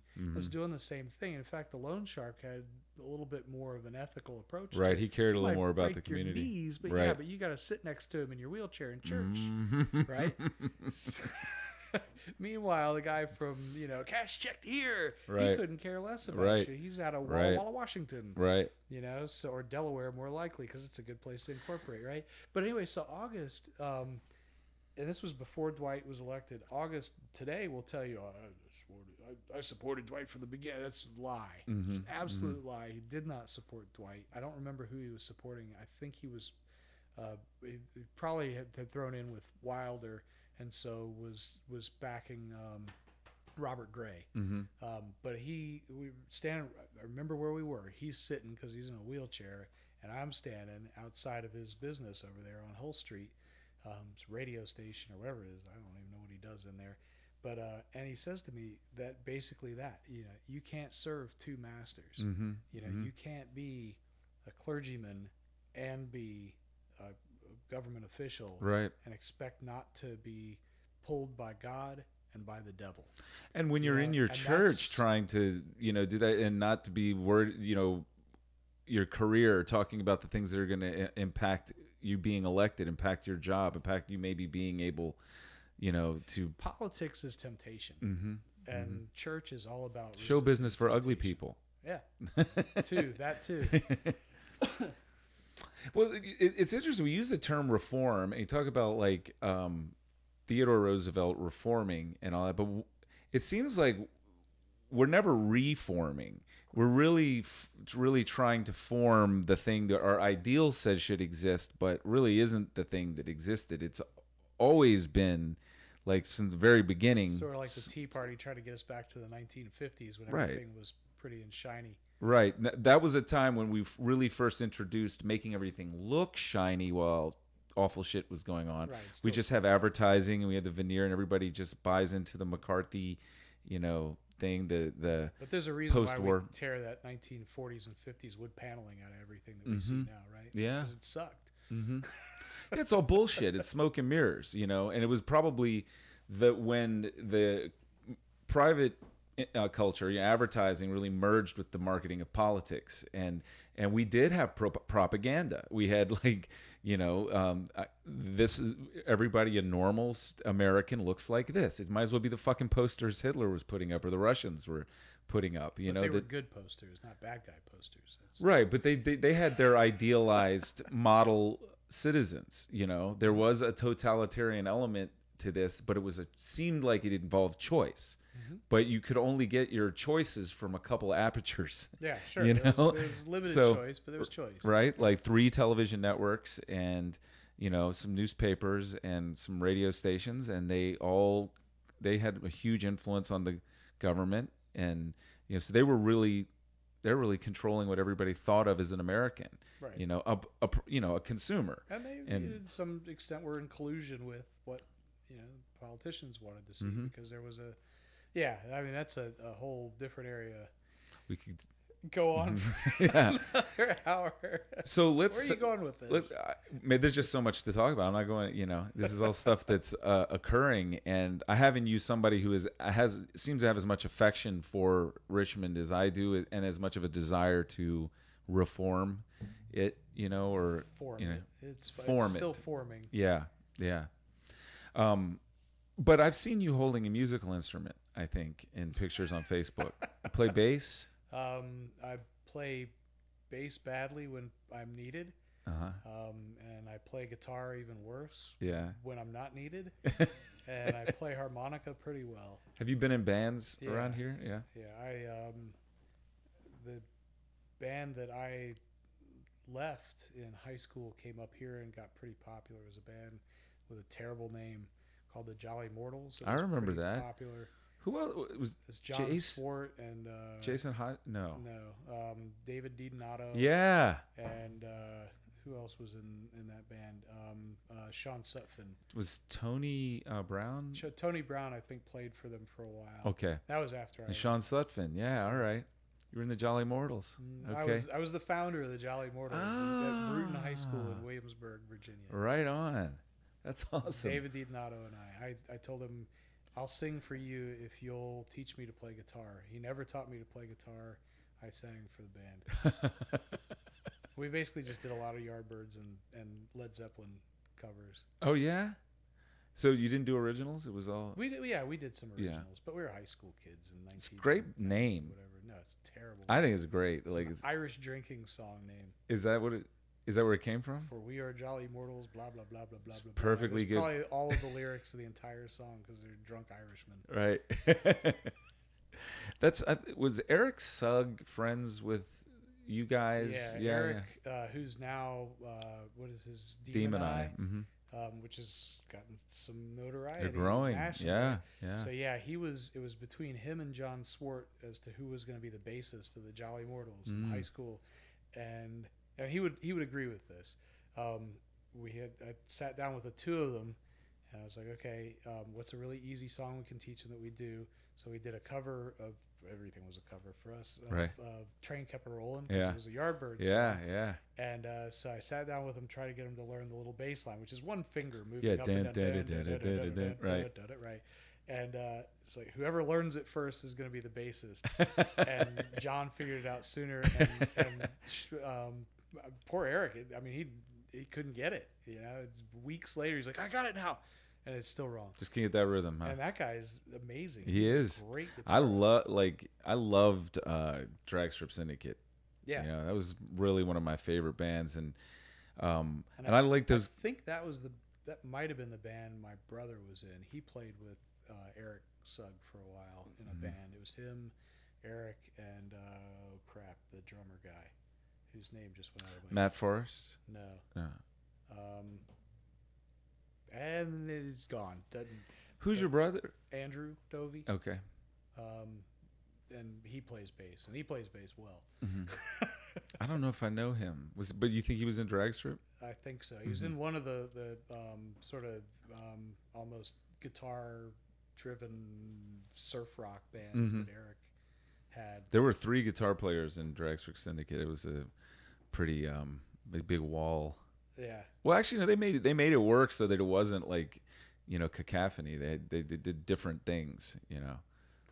I, I have no clue, but the two of them played together, and Mhm. that was I think that was Eric's second band, um, Mhm. and then maybe Dragstrip. He Syndicate was, you know, he was he was on here like a, a while ago. Oh, Eric Yeah, like about a year ago. Very Mhm. cool.